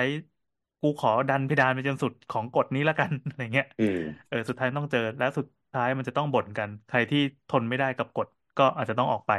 นี่เป็นสิ่งที่โอ้ต้องโหเจอบทเด็กเลยเหรอ อืม ไม่เราดิเล่นเรามันเล่นก็มันก็ไม่มันก็ไม่มีไม่วิไม่ธีจะการคุยที่จะที่ที่ดู ที่จะสันเล่นติมุกอยู่อะจะเล่นจะเล่นมุกเฮียเฉยไม่มีอะไรอ๋ออ่าเออครับจริง ๆ อย่างที่อย่างที่เด็ก น้องคนนั้นที่คอมโบสเป็นอะว่าแบบทำไมมันเข้าใจเรื่องนี้เลยวะเฮ้ยก็เคยเป็นเหมือนกัน เมื่อก่อนที่ทำงานออฟฟิศก็คือ การที่เราทำงานเข้าไปสถานที่ออฟฟิศดีไซน์เราจริงๆเราออกตัวเราเป็นคนไม่ค่อยเก่งดีไซน์เรื่องการว่าเขาโยนสเปซนี้มาแล้วบอกทำไมมึงมองสเปซนี้ไม่ออกวะเนี่ยถ้ามึงมองเป็นสามมิตินะมึงจะเห็นเลยว่าก้อนนี้มันมาก้อนนี้กับก้อนนี้เว้ยแล้วก็จังชั้นก้อนนี้ทำไมมึงถึงดูไม่ออกวะก็ถ้ากูดูออกกูก็ทำเสร็จแล้วไหมล่ะ แล้วกลายเป็นว่างานที่ให้สองวันสามวันก็ไม่เสร็จอืมอืมเพราะมันคิดไม่ออก แล้วพอโดนแบบอย่างนี้เข้าไปเออเราเข้าใจว่าการที่แบบมึงไม่เข้าใจก็คือไม่เข้าใจ อืมอืมคือคือล่าสุดอะให้เด็กทำงานชิ้นหนึ่ง เป็นแบบออกแบบรั้วรั้วแบบรั้วบ้านเนี่ย มีบ้านละมีบ้านแล้วเราก็บอกว่า เออรบกวนออกแบบรั้วให้หน่อยครับ อะไรเงี้ยแบบพี่จะต้องจะต้องแบบ เอารั้วเนี่ยไปไปเสนอลูกค้าเนาะมันมันรั้วนิดเดียวอะเอาแบบแบบ option ก็ได้สองสามรั้วอะไรเงี้ยก็ให้เด็กทำมันก็หายไปแบบเออมันก็มันก็ต้องทำงานอื่นด้วยนะแต่ว่ารั้วมันเป็นงานเล็ก ๆ เนาะเออ มันก็ทำทำทำสิ่งที่ออกมาก็คือแบบทำรั้วแบบง่อยๆออกมา มันมันก็ไม่สวยเลยแล้วก็ถามว่า เออแล้วแบบเราแบบนั้นเราก็ถามน้องว่าคิดจากอะไรอะไรเงี้ยมันถึงว่าวิธีดีไซน์รั้วคิดจากอะไรเขาบอกว่า เอาอิเลเมนต์นี้จากมาจากตรงนี้ตรงนี้ตรงนี้ แต่เราก็บอกว่า อืม พี่ว่ามันไม่ค่อยสวยนะครับอะไรเงี้ยน้องก็บอกว่า เออ ผมก็ว่ามันไม่ค่อยสวยอะครับ อืม ผมก็คิดว่าพี่ไม่ชอบ ก็เลยคิดในใจ เฮ้ย ถ้ามึงคิดว่ากูไม่ชอบเนี่ย หรือว่ามึงคิดว่ามันไม่สวยแล้วมึงแบบส่งมันทำไมวะงงอะไรเงี้ยคิดไหมไม่ก็แบไม่บมั่นใจไง อาจจะชอบก็ได้เพราะกูก็ไม่รู้เหมือนกันว่ามึงชอบแบบไหนนึกออกปะอ้าวแต่มันแม้กระทั่งตัวเด็กเด็กก็บอกว่ามันเปก็ล่าไม่ชอบแต่กูก็คิดไม่ออกไปกว่านี้แล้วไงอืม มันใช่คือใช่คือใช่ไปสุดแล้วแต่ได้เท่านี้อะ ช่วยไกด์ต่อให้หน่อยเออเออ สุดท้ายอะก็เลยต้องแบบเสียเวลา นั่งทำแบบ นั่งทำให้อะไรเงี้ยเนี่ยเออเราเขาถึงบอกบอว่ากไงอะว่าเดี๋ยวเดี๋ยวเอก็อจะต้องเลือกแหละ ถ้าจะทำจะปั้นเด็กอะก็อาจจะต้องเริ่มจากการเรียนเขาแหละที่เขาเริ่มจากงานหลายๆอย่างหรือแบบต้องคุยอะต้องเอออันนั้นอาจจะต้องแบบจำมันนอกออฟฟิศจริงแล้วบอกว่าอยู่ออฟฟิศด้วย เพื่อในการที่แบบค่อยๆตะล่อมตะล่อมแล้วว่าเออเฮ้ยมึงคิดแค่นี้ไม่ถูกทำไมมึงไม่ลองข้ามไปฝั่งนี้วะเพราะว่าเด็กมันไม่กล้าข้ามหรอก เพราะมันไม่รู้ว่า มันขอบข้าเขตมมันได้ข้ามไหมได้ขนาดไหนอืมเออหรืออย่างบางทีแบบพี่ออกแบบมาอย่างเงี้ยเฮียแล้วถ้ากูทำไปเยอะแล้วมันแพงแล้วมันสร้างไม่ได้ล่ะงั้นกูก็สร้างถูกๆให้เออพี่ให้งบเท่าไหร่ครับสิกูก็ไม่รู้อีกว่าอะไรก่อนอีกมันเท่าไหร่วะอะไรเงี้ยมันก็คือบางทีมันเด็กจบใหม่มันกลัวผิดไปหมดอะคือมันมีเรื่องคิดเยอะจนมันเกร็งไปหมดเลยก็อาจจะต้องว่าเอ้ยใจเย็นๆเอานั่นนี่อาจจะให้เริ่มคิดคอนเซปต์ก่อนแล้วเดี๋ยวเออเดี๋ยวกูไปแตกให้มันเป็นแบบทำงานได้เองอะไรเงี้ยแล้วพอเด็กมันผ่านไปสักหลังสองหลังแล้วมีความรู้สึกว่าแบบ เฮ้ยงานกูทำได้นี่หว่า เดี๋ยวมันก็เริ่มอืมเข้าใจในสิ่งต่างๆเหล่านี้เองเลยถึงบอกว่ามันต้องใช้คนในทุกประเภทแหละถ้าเด็กจบใหม่คือไว้ปั้นคือไว้ปั้นอย่างเดียว แต่ถ้าสมมติว่าเอามาฝึกคำว่าลองงานก็คือ คือภาวะตรงเนี้ยสุดท้ายถ้าสมมติอยู่ในภาวะลองงานอยู่แล้วแบบโบรู้สึกว่า น้องคนนี้ไม่ไปคิดไม่กับได้คุณแน่เออ ๆเพราะฉะนั้นน้องครับสามเดือนพี่ขอบคุณมากที่ทำงานด้วยกัน แต่น้องก็คงนึกออกแหละว่าน้องเองก็ไม่คิดกับพี่ พี่ก็ไม่คิดกับน้อง เพราะน้องก็ไม่รู้ว่ามึงพูดดีอะไรเหมือนกันกูก็ไม่รู้ว่ามึงทำดีอะไรมาเหมือนกันจบกันด้วยดีเขาเอาไว้ใช้สำหรับเออเดี๋ยวไว้สำหรับพี่มี job พี่มีฟรีแลนซ์พี่แบบต้องการคนเรียกมันนะครับจบ ง่าย นี่คือการฝึกงาน นี่คือการลองอืงานมใช้ตรงนี้ให้เป็นประโยชน์ไม่ใช่ฝึกงานลองงานแล้วแบบ มันเป็นภาวะที่เพื่อเอาไว้สำหรับทดเงินเดือนเด็กเฉยๆหรือแบบอะไรเงี้ยอืมแต่ว่ามันต้องใช้ตรงนี้ให้คุ้มอะว่าเออลองก็ลองจริงๆ ให้มึงรู้ไปเลยว่าเออสันดานกูเป็นอย่างเงี้ยกูใช้มึงแบบเนี้ยมึงโอเคเปล่าถ้ามึงไม่โอเคมึงก็ออก แต่เราไม่มีอืมอืมเราไม่มีอะไรนอกไปกว่าเรื่องงานอืมอืมอืมึมงกับใช่คุยใช่พี่น้องกันมีอะไรโทรมาถามได้หรือแบบ อยากกลับมาทำงานได้ถ้ามึงคิดว่าคนอื่นนี่เยอะกว่ากูไม่มีปัอืญมหาอืมเนี่ย คุยให้จบคุยให้คุ้มตรงนี้ หรือถ้ารู้สึกว่าเราอยากได้คนทำงานที่เป็นคนทำงานแล้วเพราะเราไม่ว่างเรางานเราเยอะมาก ก็จงเอาคนที่ทำงานได้ ในราคาที่มันเพิ่มขึ้นและไปหารคอสเอาอืมอืมอืมจะดีกว่า เพราะฉะนั้นเทคนิคคือเป็นอีก option หนึ่งที่โยนให้ที่อื่นเขาทำไปอืมที่แบบ เป็นบริษัทที่เป็น proper บริษัทอะเขาอืจะมมีอืมอืมแป้นพิมพ์แผ่นแท่นพิมพ์ของเขาในการพิมพ์ได้ง่ายกว่าใช่การทำฟรีแลนซ์แบบเรา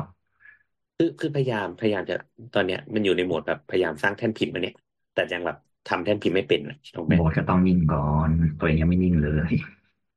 เอนั่นอแหละนั่นแหละเอออืมเป็นโมที่เหลวไปเหลวมามันก็เหลวไปด้วยกันทั้งหมดนั่นแหละจริงเหนื่อยใจกำลังใจน้องกัน ไม่ให้กำลังใจโบส กับสองคือเฮ้ยจริง ๆ ตอนแรกที่น้ำเข้ามาจำได้ว่าเห็นน้ำเป็นแบบสามลิคุมงานหน้าใหม่ไฟรุ่นกูรู้ทุกอย่างมันดีกับทุกดีเทลเย้ตอนนี้กลายเป็นสาววายเต็มตัวไปแล้วเนี่ยไม่แต่ทุกวันนี้ก็คือมันก็ยังชอบงานไอ้นี่อยู่นะ งานดีเทลอยู่นะ แต่มันขี้เกียจเข้าออฟฟิศแล้วอะนี่เออเครียดจังควายป่าไม่สามารถกลับไปเป็นควายคอกได้อีกแล้วเด็ดแค่ ผมเคี้ยวเหมือนควายป่าอืมไปป่า เออ นั่นอะนั่นแหละนั่นแหละสรุปอันนี้คือสิ่งปัญหาของวัยรุ่นวัยวาวุ่นอย่างโบทกำลังเจออยู่ ครับ สายที่หนึ่งจบไป รับสายที่สองเลยครับโอ้โหสายที่หนึ่งแม่งหมดยาวมากอะอืมเฮ้ยแต่ก็ดีแต่ก็ดีไม่ตอนอย่างนี้น้อยเราก็รู้คืสึอกว่า เบาๆลงเห็นพัฒนาการโบทไงเห็นพัฒนาการโบทไงว่า ค่อยๆโต เฮ้ยแต่ก็ดีแล้วว่าพูดเรื่องนี้ก็ดีมันอย่างน้อยมันเป็นมุมมองของทั้งนายจ้างและลูกจ้าง เรามีความรู้สึกว่า สำหรับคนจบใหม่เหมือนกันเด็กจบใหม่เหมือนกันเข้าไปทำงานนะมึงเอาให้เต็มที่เด็กจบใหม่อย่างมากก็โดนด่า และมึงจะได้รู้ด้วยว่ามึงทำงานที่นี่ work ไม่ workเอออืมการเอาสุขภาพที่ตัวเองอะเป็นสิ่งที่ถูกต้องแต่ก็ต้องบริหารว่ามันเป็นความไม่ work ที่มีเหตุผลไหม เช่นงานมันหนักไม่เอาแล้ว แต่แบบมึงไปที่ไหนมึงก็ต้องเจองานหนักแบบนี้แหละเพราะมันเป็นวิธีการทำงานแบบเดียวกันมึงต้องเขียนแบบสี่สิบห้าสิบเล่มเหมือนกันมึงนั่งแบบมานั่งดู detail ทุกหน้า ไล่ทุกแผ่นสเปคทุกอันเหมือนกันดีไซน์เหมือนกันว่าลูกค้าเอาแบบนี้แบบนี้แบบนี้เกินงบมึงโดนด่าไม่สวยมึงโดนด่าตามดีเสมอตัวเพราะว่าความว่าสวยแม่งไม่มีข้อจำกัดอีกอะไรเงี้ยนี่คือข้อจุกจิกไปหมดถ้ารู้สึกว่าไม่ใช่ทางกูสักอย่างไปทำอย่างอื่นเนี่ยเราว่ามันเป็นเหตุและผลมากเลยนะในการลองผิดลองถูกชีวิตอะมันไม่มีชีวิตที่ผิดที่ถูกว่าแบบเข้าไปทำไม่ชอบออกแล้วมึงเป็นคนเฮี้ยมึงไม่ใช่คนเฮี้ยถ้ามึงมีเหตุผลว่ามึงออกเพราะอะไร ไม่ใช่ออกเพราะว่ากูตื่นสายติดใบแดงเยอะ กูก็เลยต้องออก หรือแบบวันนายไม่พูดเฮี้ยอะไรไม่รู้กูไม่เข้าใจสักอย่างกูก็เลยออก แต่ว่ามันเป็นสิ่งที่หนึ่งสุดท้ายก็ไปเจอที่อื่นอยู่ดีเออเราว่า เราว่ามองตัวเองให้เยอะมองข้างนอกให้น้อย ฟังเสียงข้างนอกให้น้อยก็ได้ อืมความมั่นใจตัวเองควรมาก่อน แล้วก็ค่อยๆทำส่วนคนที่เป็นเจ้าของออฟฟิศก็ตามว่าสุดท้ายก็ใจเขาใจเราแหละเออเด็กมันใช่อาจใช่จะค่อน นนั่นแหละสุดท้ายอะอย่างที่โอบอกคือค่อนข้างระวังระวังระวังไม่ให้เด็กใช่แบบ มันเสียความมั่นใจเฉยก็แต่เราอาจจะคิดมากไปเองก็คือได้รับมันก็อิทธิพลก็ไม่จากเชิงสามหรอกกีบเยสุดอะท้ายเออสุดท้ายมันแหมเขาก็ได้ด่าให้แต่สุดท้ายมันก็นั่นแหละทุกคนก็ต้องรักษาใจตัวเอง มันก็อาจจะมีบางอย่างที่เราก็ต้องโดนเด็กเฮิร์ตเหมือนกันนะอืมอืมเด็กเกิดเช่นแบบกูแบบไอ้เหี้ยแบบกูทำงานแบบออกมาจากห้อเหนื่งอยสัตน้ำมาว์นาฬิกาหายไปแล้วเงี้ยโดนเด็กเฮิร์ต เอ้ยเฮ้ยโคตรเด็กเกิดอะเข้าอะโอเคโอเคเข้ารายเรื่กาอรงปอื่กนตินะครับเอาใครเอโดอนถามคำถามต่อไป เออจริงๆอีพีนี้เราเอาคำถามแบบไม่ต้องเยอะก็ได้เนอะอืมเออเพราะมันก็ เราบ่นบ่นเยอะไปแล้ว เพราะโบทบ่นเยอะอะโอเคครับ ถ้าใครสามารถฟังจนผ่านเรื่องของโบทอันตึงเครียดมาได้นะครับ มาฟังเรื่องดราม่าสนุกสนุกกันดีกว่า อันนี้เป็นวงการคาเฟ่ร้านกาแฟแล้วกัน เรา เป็นผู้เชิญคำถามนี้เองเพราะดูแล้วน่าจะใกล้เคียงกับตัวเองสนุกมีเลยอะเราชคุณอบ คุณผู้ฟังท่านหนึ่งเขาส่งดีเอ็มมาให้นะครับเขาอะเริ่มเริ่มเริ่มจากอันนี้ก่อนเอาตามลำดับเหตุการณ์ที่เราเรารับรู้เกี่ยวกับเรื่องนี้นะไม่แน่ใจว่าพี่แอนมีเห็นดราม่านี้หรือยังนะครับ ถ้าสัปดาห์ไหนว่างไม่มีประเด็นอื่น ก็อยากฟังจริงๆมีประเด็นอื่น แต่เราอยากรู้พูดเรื่องนี้ อยากฟังความเห็นของพี่แอนในสาวๆเกี่ยวกับเรื่องนี้ครับ เป็นเรื่องของคาเฟ่คาเฟ่หนึ่งที่เขาส่งมาแบบเซ็นเซอร์แบบหยาบๆอะเซ็นเซอร์แบบ มองเห็นชื่อคาเฟ่แบบแอบตั้งใจจะให้ warp แบบแวบๆนี่หว่า อะโอเค มีคุณคุณลูกค้าท่านหนึ่งนะครับ ไปคาเฟ่แห่งนี้ แล้วก็ไปเกิดดราม่าขึ้น แล้วเขาก็มาโพสต์รีวิวรีวิวก็คืออ่ามันจะมีการปันการโพสต์ลงในแพลตฟอร์มของ Facebook อะที่มันไปโปะลงในคาเฟ่แล้วมันจะเป็นการรีวิว เขียนยาวมาก แต่สรุปก็คือเดี๋ยวเราอ่านแบบสกิมสกิมให้นะ ขอแนะนำก่อนจะไปร้านนี้นะ คือคือพิมพ์แล้วก็แทรกด้วยอีโมจิจำนวนมาก อ่านเถอะนะหรือว่าเตือนถือว่าเตือน ข้อหนึ่งไม่อร่อยจืดน้ำไม่ร้อน บริการไม่ดีเหมือนสุภาพแต่จุดๆๆไม่ แล้วก็มีเงื่อนไขในการให้บริการคือเอ้ยในการใช้บริการนี่คือหนึ่งเนี่ยหนึ่งคนจะหนึ่งคนจะต้องสั่งอย่างน้อยหนึ่งออเดอร์ต่อคน ค่าเฉลี่ยก็คือคนละหนึ่งร้อย xx บาท เราดูแล้วก็เฉยๆนี่อะสองไม่หยิบจับก้อนหินโชว์อะแสดงว่าคาเฟ่นี้มีการทำเฮ้ยของซึ่งนี่ซึ่ง คาเฟ่ที่ปทุมมาเนี่ยไม่ใช่ไม่ใช่ไม่ใช่ เป็นไม่ใช่กรุงเทพไม่ใช่ปทุม ไม่หยิบจับก้อนหินโชว์ที่ทางร้านเนี่ยวางหลายไว้หลายจุดให้ระวังสามคือไม่เหมาะกับการมาเป็นครอบครัวหรือหมู่คณะ โต๊ะค่อนข้างเล็กจะวางเป็นคู่คือตอนเนี้ยจับจับผิดเล็กน้อยละนี่เราอ่านด้วยความไบแอสสุดขีดนะเพราะเราเราทำงานประมาณเดียวกันแล้วเราก็จะเข้าข้างด้วย เราไม่อ่านอย่างเป็นกลาง โต๊ะค่อนข้างเล็กนะครับ ที่นั่งก็จะวางเป็นคู่ๆและทางร้านก็กังวลกับการเคลื่อนย้ายสิ่งของ และน่าจะกังวลมากเรื่องเสียง จนทำให้เจ้าของนี่ใส่เครื่องหมายตกใจหละอันเป็นสีแดงอะ จนทำให้เจ้าของร้านลืมให้เกียรติลูกค้า เนื่องจากมีเด็กเล็กมาด้วย อันนี้คือพูดถึงตัวเอ่อลูกค้าเองบอกว่ามีเด็กเล็กมาด้วยแล้วน้องก็พูดเสียงดังวงเล็บไม่ได้ตะโกนนะคะ จึงทำให้เจ้าของร้านเนี่ยตะโกนมาจากหลังเคาน์เตอร์ บอกว่า อ่าทำให้บอกเราว่าให้หาทางทำให้เด็กเงียบด้วยวิธีใดก็ได้ การตะโกนประจานลูกค้าเช่นนี้ ไม่เหมาะกับการทำงานบริการ เราไม่ได้มาขอคุณกินนะคะที่ประโยคเราไม่ได้ขอคุณกินแต่เจอทุกคาเฟ่จริงๆเราก็เจออะ ทางเราผิดที่ลืมคิดไปเรื่องเสียงรบกวน เพราะน้องส่งเสียงคุยอย่างที่เจ้าของร้าน ได้ยินตั้งแต่เข้าร้าน จนคุณทำออเดอร์และส่งให้เราเรียบร้อย แล้วก็ค่อยตะโกนบอกเช่นนี้ ถ้าคุณบอกตั้งแต่แรก เราสามารถยกเลิกออเดอร์ได้ ไม่ต้องมาจ่าย450บาทสำหรับสี่คนกับ แล้วก็ใส่กากบาทสีแดงๆอะน้ำแก้วเล็ก ๆ แล้วก็รสชาติที่ไม่สมราคา จืดคาปูร้อนก็ไม่ร้อน เดือดไหมพ่อแม่ของเราเนี่ยยังไม่ทันได้ทานก็อยากกลับแล้วค่ะ มันไม่อร่อยตั้งแต่คำพูดออกจากปากคุณแล้ว นั่นนะครับถ้าคาปูถ้าคาปูร้อนไม่ร้อนแสดงว่าไม่เดือด เออว่ะอะคือมันมีวิธีในการพูดคุยนะคะ เช่นคุณเนี่ยเดินมาแล้วก็มาพูดกับลูกค้าที่โต๊ะดีๆ เราพูดเตือนและฟังกันได้นะคะเออประมาณนั้น แล้วก็ก็มีแทรกภาพเอาจริงๆเขาบ่นอะไรอีกยาวแหละ ก็ประมาณว่าเมื่อคุณไม่ให้เกียรติเราเราก็ขอรีวิวตามประสบการณ์ที่ได้รับนะคะ ขอให้ร้านเงียบๆสมใจนะคะ มีแช่งปิดท้าย พร้อมกับถ่ายรูปแนบมาสองภาพนะครับ ภาพที่หนึ่งก็คือเป็นป้าย เป็นป้ายใหญ่ ๆ เป็นป้ายสามเหลี่ยมที่ตั้งไว้หน้าร้านน่ะ ก็บอกว่าเป็นรายละเอียดและข้อตกลงในก่อนเข้าใช้บริการในร้านของเรา ข้อหนึ่งตัวใหญ่มากฟอนต์ใหญ่มากรบกวนสั่งหนึ่งท่านต่อหนึ่งออเดอร์วงเล็บเป็นอย่างต่ำแล้วขอความกรุณาไม่จับไม่สัมผัสพื้นหินที่แสดงโชว์ในกรณีที่ต้องการซื้อหินสามารถแจ้งพนักงาน เราอยากเห็นหินร้านนี้แล้วว่ะก็แจ้งได้อะไรก็ว่าไปร้านเราเป็นร้านเล็ก ๆ ในบ้านทำกันสองคนด้วยความตั้งใจหากล่าช้าต้องขออภัยขอบพระคุณที่เอ็นดูร้านของเรา ก็ก็ก็เป็นดูเป็นป้ายปกติ แล้วก็อีกภาพหนึ่งเป็นภาพมัทฉะซึ่งดูน่ากินมาก แล้วเขาก็ คุณลูกค้าท่านนี้ก็ถ่ายรูปมัทฉะที่ไปวางไว้ในใบตองที่มันแห้งๆครับ นี่คือดราม่าเขาก็อ่าคุณผู้ฟังท่านนี้เขาถามมาว่า อ่าข้อหนึ่งการเข้าคาเฟ่ควรสั่งอย่างน้อยหนึ่งแก้วต่อหนึ่งคนหรือไม่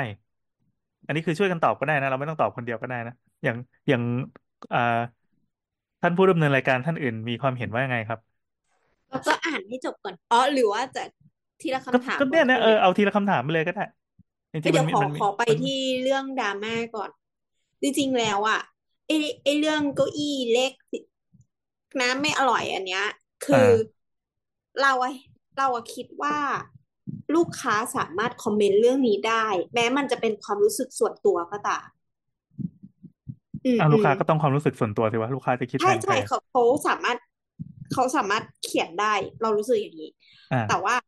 เออเราเรามีมุมหนึ่งที่เรารู้สึกว่าเออเราก็รู้สึกว่าเจ้าของร้านปฏิบัติตัวไม่ถูกเช่นการตะโกนจากเคาน์เตอร์อ่าอ่าอ่าอืมเออ อันเนี้ยเราว่าผิดนิดเดียว แต่เรื่องอื่นอะ คือ ถ้าถ้าไม่ถ้าไม่มีอารมณ์กันมาทั้งสองฝ่าย อันเนี้ยมันคือรีวิวเฉยๆธรรมดาสำหรับเรา อืมเราเราส่วนคำถามว่าหนึ่งล้านต่อหนึ่งออเดอร์อะสมควรไหมอะไรเงี้ย คือเมื่อก่อนนะมันแปลกเว้ยเมื่อก่อนนะแปลก แต่ว่าเดี๋ยวนี้เราพบว่าหลาย ๆ ที่คาดหวังให้หนึ่งคนต่อหนึ่งออเดอร์ เป็นเบสิกของทุกที่แล้วแทบจะทุกที่เลยอะไรอย่างเงี้ย นอกจากคาเฟ่ที่ขายบริการอย่างเดียวอะไรอย่างเงี้ยเขาเขาจะไม่ได้แบบว่าคาดหวังต่อแก้ว เขาคาดหวังคนเข้าอะไรอย่างนี้นะ เดี๋ยวนี้มีเยอะกว่านี้ถึงขั้นแบบว่า ไม่ได้พูดว่าขายบัตรเข้าแต่ให้ขายเป็นคูปองอาหาร เพื่อให้เข้าไปซื้ออาหาร ซึ่งราคาแม่งราคาบัตรคูปองที่ซื้อเข้าไปกับราคาอาหารหารไม่ลงตัวกันด้ยคือมันจะต้องเหลื่อมล้ำอะไรสักอย่างหนึ่งเช่น ซื้อเครื่องดื่มมา เกินราคาคูปองหรือว่า ลบไปแล้วเหลือคูปองอยู่ ซึ่งแลกเงินไม่คุ้มอะไรประมาณเนี้ยอยู่ เราว่ามันเป็นกติกาของแต่ละร้านซึ่งปัจจุบันเนี้ยทุกคนอะเข้าใจ เข้าใจเข้าใจโมเมนต์นี้แล้ว แล้วเราก็รู้สึกว่าโอเค มันมันคุยกันได้ เรื่องเรื่องหนึ่งล้านต่อหนึ่งออเดอร์อะอะคำตอบจากคนที่ทำงานคาเฟ่นะแล้วแต่เลย บางที่ก็โอเค บางที่ก็ไม่โอเค ดังนั้นอันนี้ไม่มีมาตรฐานกลาง และลูกค้าสามารถเลือกไปคาเฟ่ที่ไม่ไม่มีกติกานี้ได้อืเออมเรารู้สึกถูกว่าถ้าถูกจะให้แฟร์ทั้งสองฝั่งอะ คือ ร้านอาจจะต้องติดป้ายบอกไว้ก่อน ซึ่งจริง ๆ มันก็เป็นสามัญสำนึกแหละ แต่ว่าสามัญสำนึกของแต่ละคนน่ะ มาตรฐานไม่เท่ากัน อืมอืมอืมบางคนอาจจะยกโต๊ะไปแล้วไปนั่งกินกาแฟแก้วเดียวก็ก็ได้ ก็อาจจะมีอืมบางร้านที่โอเค หรือบางร้านยินดีด้วยซ้ำแต่กับบางร้านที่โต๊ะที่นั่งมีจำนวนจำกัดที่จะลดทรัพยากรทุกอย่างมีจำนวนจำกัด และต้องการ turn โต๊ะให้เร็ว ถ้าเจอแบบนี้อาจจะไม่ happy ดังนั้นมันจะต้องหาวิธีมาตรการอะไรที่ที่ที่บอกกับลูกค้าต่อไป ซึ่งเราว่ากับกรณีเนี้ย ร้านนี้เขาเขียนไว้เป็นฟอนต์ใหญ่โตตั้งแต่ใช่บรรทัดใช่แรก เป็นป้ายตั้งเลยว่าหนึ่งรบกวนหนึ่งคนหนึ่งออเดอร์อืมอือืมมซึ่งลูกค้าก็ อ่า เห็นแล้วอาจจะไม่เต็มใจ แต่ก็ยังยังเดินเข้าไปสั่งอะไรเงี้ย ซึ่งซึ่งก็จะเจอปัญหาต่อมา ก็เป็นดราม่าที่ต่อแต่ว่าสิ่งนี้ที่มันเกิดเยอะขึ้นนะเพราะว่าเรามีสิ่งหนึ่งหายไปร่วมกันคือเป็นมารยาททางสังคมนึกออกไหมอืมคือการที่เราเป็นคนลูกค้าเราก็ต้องมีความแบบเกรงใจเจ้าของร้านที่หนึ่งว่า บางอย่างมันทำได้แหละ มันไม่ได้ผิดหรอก มันไม่ได้มีกฎโลกที่แบบว่ามึงต้องห้ามทำสิ่งนั้นอะไรเงี้ยแต่ว่าเฮ้ยเราไปกันสิบคนแล้วเราจะสั่งแค่แบบพี่ครับขอน้ำขวดเดียวครับ แล้วก็นั่งจอกจอกจอกจอกจอกที่เขาขายของอย่างอื่นไม่ได้เนี่ยเราเขารู้สึกว่าในฐานะลูกค้าเราเราก็จะคิดแล้วว่าเฮ้ยมึงเราแบบเราแย่งพื้นที่ขายเขาว่ะอะไรเงี้ยเออเราว่าเมื่อก่อนเอาเป็นว่าเราในยุคเราแล้วกันเพราะเรารู้สึกว่าคาเฟ่สมัยนี้มันมีสองอย่างคืออันหนึ่งคือแบบคนจงใจไปกินเลย กับสองคือแต่ละที่มันทำจนแบบคนจงใจไป ไปไปแช่เวลาทิ้งไว้เฉยๆอะเพราะฉะนั้นกฎอืมที่เขาจะตั้งขึ้นเนี่ยมันต่างกันนะเออมันช่องตั้งต่างกันอยู่แล้วละอย่างที่แอนว่าไม่มีกฎตายตัวหรอก แค่ถ้าสถานะมีกฎอะไรคุณก็ทำตามนั้นแค่นั้นเองเออไม่พอใจก็ไปร้านอื่นเอจอริงถูกถูกว่าเพราะเรารู้สึกว่าหลายดราม่าที่เกิดขึ้นเพราะว่าแบบไม่ฝั่งใดก็ฝั่งหนึ่งอะมันเหมือนไม่มีมารยาทอะๆ อืมอืมอืมเออว่าอะคเดี๋ยวนเราปกติเขาก็ไปทำสิ่งนี้หรอกอะครับเดี๋ยวเราจะค่ค่อยอยๆๆเติว่ามอีกข้อทีมูลไปเรื่อยๆนะเอาเอาโฟกัสสำหรับคาเฟ่นี้แล้วเดี๋ยวอาจจะพูดถึงถึงประสบการณ์ที่เราเจอด้วยอ่าอย่างพี่โอว่า มันมันได้ผลประมาณหนึ่งที่จะให้แต่ละคนมีสามัญสำนึกส่วนตัว แต่ว่าแต่ละคนไม่ก็มีไม่เท่ากันอีกเหมือนกัน ใช่บางคนไม่มีก็คือไม่มีเลย ไม่มีเลยจริง ๆ คือการเจอกับคนร้อยพ่อพันแม่ อ่า เราเรียกอย่างอย่าง เดี๋ยวทัวร์ลง อะ เรียกอย่างเหยียดเลยแล้วกันอะทัวร์ลงก็ช่างแม่งคือถ้าในโซนในโซนในเมือง โซนในกรุงเทพอย่างเงี้ย เราไปคาเฟ่ไหนปั๊บเราจะพบเลยว่ากลุ่มลูกค้าที่มาอ่าใช้คำว่า well educated เลยแล้วกัน คือมีการมีการศึกษาในการได้รับการศึกษาเรียบร้อยแล้วว่า การมาคาเฟ่อะมันจะต้องมีวัฒนธรรมมีธรรมเนียมประมาณหนึ่งมันกลายเป็นหนึ่งใน culture ที่อยู่ในในวิถีชีวิตไปแล้ว การมาใช่คาเฟ่สิ่งนี้ทำได้ สิ่งนี้ทำไม่ได้ เช่นพาเด็กมา แล้วก็มาขี้ในร้านอะทำไม่ได้ น้ำอาจที่จะในสงร้าสันยว่าหมายถึงที่ในห้องน้ำหรือว่าขี้ขี้ในขี้พื้ในนร้านร้านขี้ในพื้นร้านทำไม่ได้โอ้อย่างนี้เป็นต้น โอเคอันอันนี้น้ำรู้สึกว่ายกตัวอย่างเอ็กตรีมใช่ไหมอืม โอเคคือใช่ ฉันตกใจคือมันไม่เบสิกมึงต้องเอาไม่เด็เอ็กกตรีอะมคือเราต้องสอนเด็กไปขี้ในห้องน้ำไงไม่เอ็กตรีมล่าสุดร้านเราเมื่อสักประมาณสองอาทิตย์ที่แล้ว มีบุลิชิต ผู้ปกครองที่เข้ามาพร้อมกับเด็กที่ใส่แพมเพิร์สแล้วผู้ปกครองก็หมดแต่เล่นมือถือ ปล่อยเด็กวิ่งในร้าน แล้วเด็กก็ถอดแพมเพิร์สแล้วก็นั่งลงกำลังโอ้จะ my ขี้ god น้องพนักงานวิ่งไปเหมือนเหมือนเหมือนกระโดดรับวอลเลย์อะรับลูกวอลเลย์ที่ที่กำลังจะนั่นอะปื๊ดแบบสไลด์ตัวไป แล้วก็เพื่อจะไป แล้วก็อีกคนก็ตะโกนเรียกผู้ปกครองว่าเออแบบช่วยช่วยดูแลลูกหน่อยค่ะ ซึ่งมันเป็นเคสคล้ายกับอันนี้เลย อะเดี๋ยวเดี๋ยวเราจะค่อยๆ เติมข้อมูลไปเรื่อยๆเพราะว่ามันมีคลิปด้วยสำหรับสำหรับกรณีนี้อะโอเค มันโคตก็รเอ็กซ์ตรีมในความคิดเลยตอนนี้ขนาดพี่เล่านะยังไม่เชื่อเลยว่ามันเกิดขึ้นจริงมันมีจริงครับ มันมีจริงครับ แล้วไม่ใช่แค่เคสนี้เคสเดียวมันอาจจะมีกรณีอื่นๆอ้ามันว่า อ่าร้านเราอาจจะมีกลุ่มลูกค้ากลุ่มหนึ่งที่เขามาเหมือนมาไถ่ชีวิตโคกระบือใกล้ๆ แล้วเอาแวะมากินกาแฟอะไรกันก่อนกลับก็หาคาเราเฟ่จูใกงล้ควายเข้ามาในร้านพี่ด้วยๆไม่ใช่โว้ย อะอ่า แล้วอ่าสรุปก็คือถ้าถ้ากลุ่มคนคนแบบเนี้ยมา จะเป็นคนรวยที่ใจบุญ โอเค เออ ก็จะเป็นคนคนกลุ่มเดียวกับที่ไปม็อบม่วงอะไรแบบเนี้ย โอ๊ยอะโอเค แล้วมีดาราใหญ่ท่านหนึ่ง ซึ่งเป็นดาราใหญ่มากๆ เป็นผู้หญิง แต่ไม่บอกว่าเป็นใคร แต่บทของเขาจะเป็นบทแนว เวลาเล่นละครในทีวี ซึ่งเราไม่ได้ดูทีวีมานานละมาก แล้วไม่รู้เขายังเล่นละครอยู่หรือเปล่านะอืม เขาจะใช้คำพูดเหยียดหยามในทีวีตลอดเวลา ปรากฏว่าในชีวิตจริงเขาก็ทำอย่างนั้นเว้ย อือันนี้เป็นสิ่งที่เราเซอมร์ไพรส์เขามามาถึงปั๊บโยนแบงค์พัน แล้วก็เรียกเรียกพนักงานทุกคนแบบเรียกแบบจิกหัว อันนี้เป็นเหตุการณ์ที่เกิดขึ้นในปีนี้เอง เมื่อเมื่อเดือนที่แล้วนี่เอง จนน้องพนักงานบอกว่าร้านเราเนี่ยเพิ่งเปิดมาห้าปีเนี่ย เป็นคนเนี้ยที่สุดแล้วคืโอ้อคือน้องบอกว่าเออรู้สึกผิดหวังมากๆเลยที่ที่ติดตามผลงานมาตลอดอย่างเงี้ยเนี่ยเราเราเราอันนี้เป็นเป็นเรื่องไม่ดีนะที่เจ้าของร้านจะมานินทาลูกค้า แต่เรานินทาไปกว้างๆแล้วกันว่า ถ้าเจอพฤติกรรมอย่างเงี้ย เราไม่ได้เป็น เราไม่ได้อยู่ต่ำกว่าใคร เรารู้สึกว่าเออเราเราก็ทำธุรกิจ แล้วก็คนที่มาซื้อก็มาใช้บริการ เราควรจะแฟร์กันทั้งคู่ ถ้าเกิดเจออย่างนี้เราไม่เราไม่ได้ยกตัวอย่างระบุสเปคไปไปเป็นเคสของใครนะแต่ให้รู้ว่ามันก็มีพฤติกรรมที่มาปั๊บโอ้โหแล้วแบบไม่เห็นหัวยิ่งรู้ว่าเป็นเป็นคนที่อ่าเป็นน้องน้องน้องมอญอะจะมีน้องชาวมอญอยู่ ที่แบบปกติก็จะทำทำอยู่หลังร้านอะไรเงี้ย พอมาบางทีมาส่งมาเสิร์ฟเนี้ยโหกดแบบใช้คำว่าแบบเอ้ยแค่นี้ก็ไม่รู้เหรอแบบโง่หรือเปล่าอะไรเงี้ย ใช้ใช้คำที่ที่คนไม่ได้พูดกันทั่วไปยกเว้นที่เห็นในทีวีอะอืม คือตอนแรกที่เราคุยกันเรื่องว่ามันเป็นมารยาทในการเข้าไปในร้านกาแฟ น้ำยังคิดอยู่เลยว่าไอ้คำว่ามารยาทของเราเนี่ยมันคืออะไรวะ คือน้ำ เข้าใจนะว่ากติกามารยาทในแต่ละร้านเนี่ย มันเป็นเพราะว่าเจ้าของพื้นที่กำหนดมา ซึ่งสิ่งนี้มันถูกสังเคราะห์มาจากแผนการธุรกิจอะไรก็ตาม ซึ่งมันอาจจะอาจจะแปลกประหลาดก็ได้ หรือว่าไม่ได้แปลกประหลาดคือมันไม่ได้ผิดนอมสังคม หรือว่าไม่ได้ผิดผิดธรรมชาติของมนุษย์อะไรมากมายอะมันเป็นสิ่งที่ยอมรับกันได้เว้ยคือบางทีอะกติกาอย่างหนึ่งแก้วหนึ่งออเดอร์เนี่ยมันมันฟังแล้วก็เข้าใจว่ามันเป็นเรื่องของธุรกิจ มันเป็นเรื่องของอะไรอย่าง เอ่อพูดถึงว่าสมัยที่ยังไม่มีคาเฟ่อะไรเลยอะน้ามาชอบไปกินกาแฟกับปู่แต่น้าไม่ได้กินกาแฟตอนเป็นเด็กอะนะแต่ชอบไปกับปู่แล้วร้านร้านกาแฟที่มันเป็นศาลาประชาคมของคนแก่ เขาก็ชอบให้เด็กเอาเด็กไป เพราะว่าเขามีอย่างอื่นที่มากกว่ากาแฟขาย กาแฟมันแก้วละสิบสองบาทเองอืมเออ คือกำไรมันไม่เยอะ ดังนั้นคนที่ทำกำไรอะมันคือเด็กที่แบบไปกินขนมจุ๊บจิ๊บจุ๊บจิ๊บแล้วก็รอคนแก่คุยตั้งแต่แบบเจ็ดโมงจนถึงเก้าโมงอะไรอย่างเงี้ยกูต้องกินขนมไปอย่างน้อยประมาณร้อยหนึ่งแล้วอะแต่กูกินกาแฟแค่สิบสองบาทเออ เหมือนคือร้านคือร้าอันนเนี้เหยล้าเราที่ได้มีรายพอได้หเข้าลังใจจากได้กลับ เออ จากการเลี้ยงเด็กเป็ดอะไรอย่างเงี้ย แสดงว่าน้ำนี่ลูโตกเอมาลคข้างงเส้นคเป็งดวาชิบหายโอ้นั่งแดกสิบสองบาท น้ำแดกไปร้อยยี่สิบอะไรอย่างเงี้ย เชี่ยทุนะกนี้ก็ยังเป็น เออ ก็คือก็คืออันเนี้ยมันมันมันก็ง่ายๆไงมันไม่ต้องไปกำหนดคนที่เข้าเดินเข้ามาในร้านมาก แต่ว่าเออสังคมปัจจุบันเนาะอย่างร้านในเมืองอย่างเงี้ย กติกามันก็ต้องมีความเคร่งครัดขึ้น เพราะว่าเวลาเปิด มันก็อาจจะไม่เยอะพนักงานก็ต้องจ้างทีก็ต้องเช่าของก็ต้องจ่ายอะไรอืมทุกอย่างมันอืมถูกคิดเป็นเงินหมดเลย มันก็เลยแบบ มีกติกาที่ค่อนข้างเคร่งครัดขึ้น แต่ไอ้แมนเนอร์ที่มันเป็นแบบว่า ประมาณว่าเออเรียกจิกหัวพนักงานอะไรอย่างเงี้ย คือค่อนข้างตกใจอย่างคืออย่างธุรกิจของที่บ้านนะมากงสีเนาะ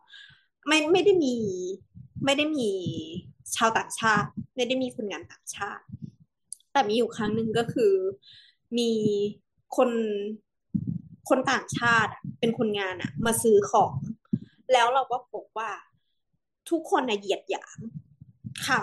พูดไม่ดีคือเราอะเราไม่ชอบเรื่องนี้มาก ๆ แล้วเราก็แต่เราไม่ได้มีอำนาจไปไล่ใครเหมือนโบ๊ท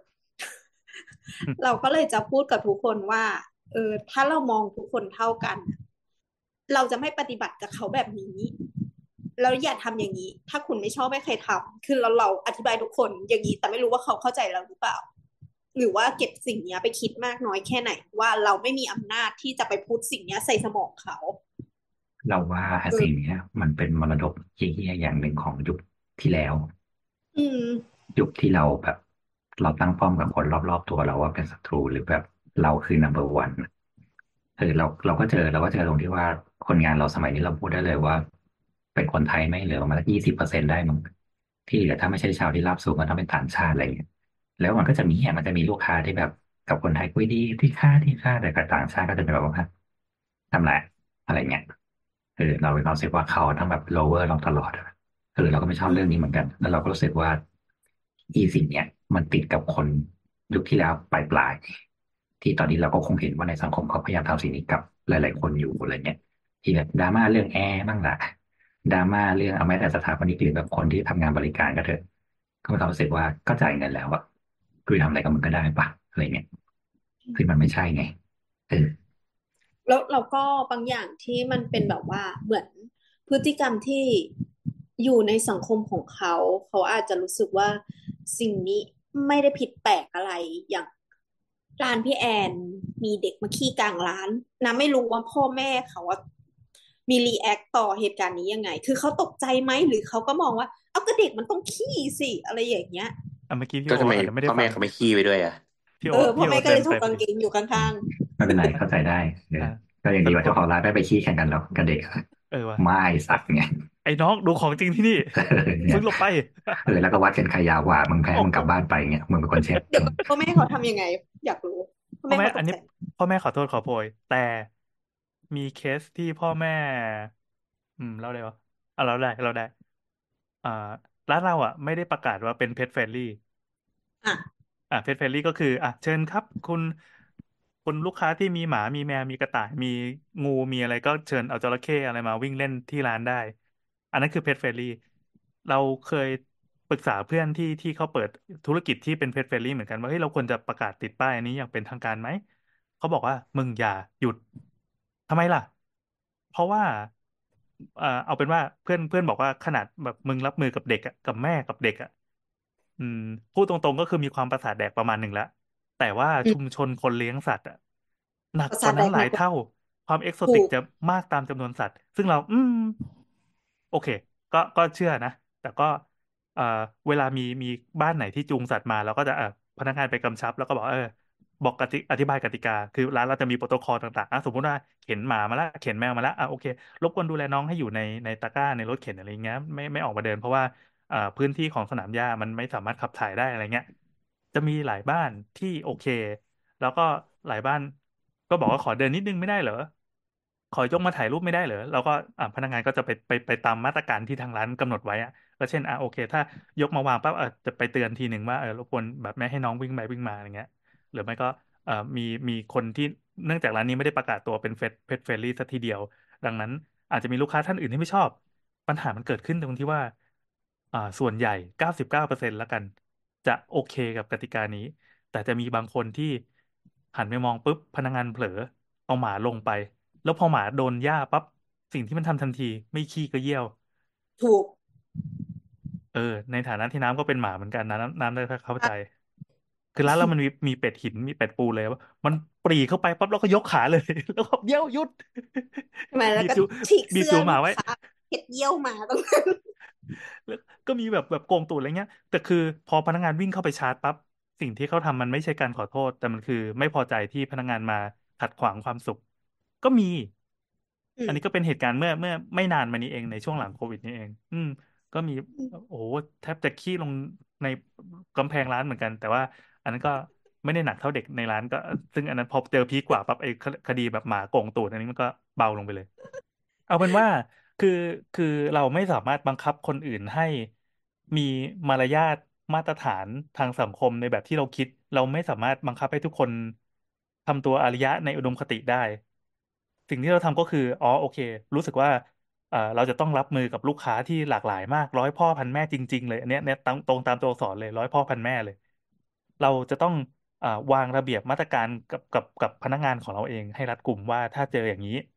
เราจะต้องออกแบบระเบียบโปรโตคอลว่าขั้นตอนที่หนึ่งอย่างนี้อย่างนี้อะใครจะมาเนียนถ่ายรูปรีวิวสินค้า วิธีเข้าไปคุยให้ทำอย่างนี้ ถือถือเอ่อ rate card เข้าไปบอกว่าเออทางร้านเรามีบริการรึดนะ ถ้าเกิดว่าต้องการเช่าใช้สถานที่ ซึ่งก็มีหลายคนลูกลูกค้าหลายท่านที่โอเค happy ก็ จ่ายตังค์เพื่อเป็น rate เชิงพาณิชย์แล้วก็เชิญไปถ่ายได้ตามสบาย เราก็ happy ลูกค้าก็ happy แต่มันก็จะมีหลาย ๆ คนที่บอกว่าไปที่ไหนก็ไม่เห็นเจอแบบนี้เลย อันนี้จะเป็นเป็นเป็นบทสวดอันสุดยอดแห่งความขลังแห่งความศักดิ์สิทธิ์ของลูกค้าเลย ที่บอกว่าไปมาทุกที่ไม่มีปัญหาจุดจุดจุดเลย แล้วมาเจอที่นี่ที่เดียวเซอร์ไพรส์นี่คือแบบประสบการณ์ครั้งแรกของคุณครับดีใจด้วย ก็ดีใจด้วยดีใจด้วย ก็ก็เหมือนว่าอ่าโอเค นี่ก็ถือเป็นความรู้แล้วกันนะครับ เพออ่าก็ประมาณนั้นพูดพูดสุภาพกว่าเนี้ยแต่ในความหมายของเราที่แฝงอยู่ในนั้นก็คือ อย่าไปทำอย่างนี้กับที่อื่นอีก เออกฎของร้านเราที่ตั้งไว้ก็คือเอ่อลูกค้าอ่าลูกค้าที่ดีเก้าสิบเก้าคนน่ะ เราจะเก็บรักษาไว้ ส่วนลูกค้าที่ไม่โอเค เราใช้คำว่าไม่โอเค แล้วก็เราไม่ใช้คำว่าเฮียเราไม่ด่าลูกค้า ลูกค้าที่ไม่โอเคหนึ่งคนน่ะ อันเนี้ยเราจะยอมเข้าไปตักเตือนยอมเสียรีวิว ยอมยอมโดนหนึ่งดาว เพื่อจะรักษาลูกค้าเก้าสิบเก้าคน เคยมีอยู่หนึ่งครั้งที่มันเกิดกรณีที่เหมือนปะทะคารมกันในร้านกับลูกค้าที่หนึ่งเปอร์เซ็นต์นั้นน่ะเสร็จปั๊บเราก็เออสุดก็ก็สุดท้ายก็ขับลูกค้าคนนั้นออกไปจากร้าน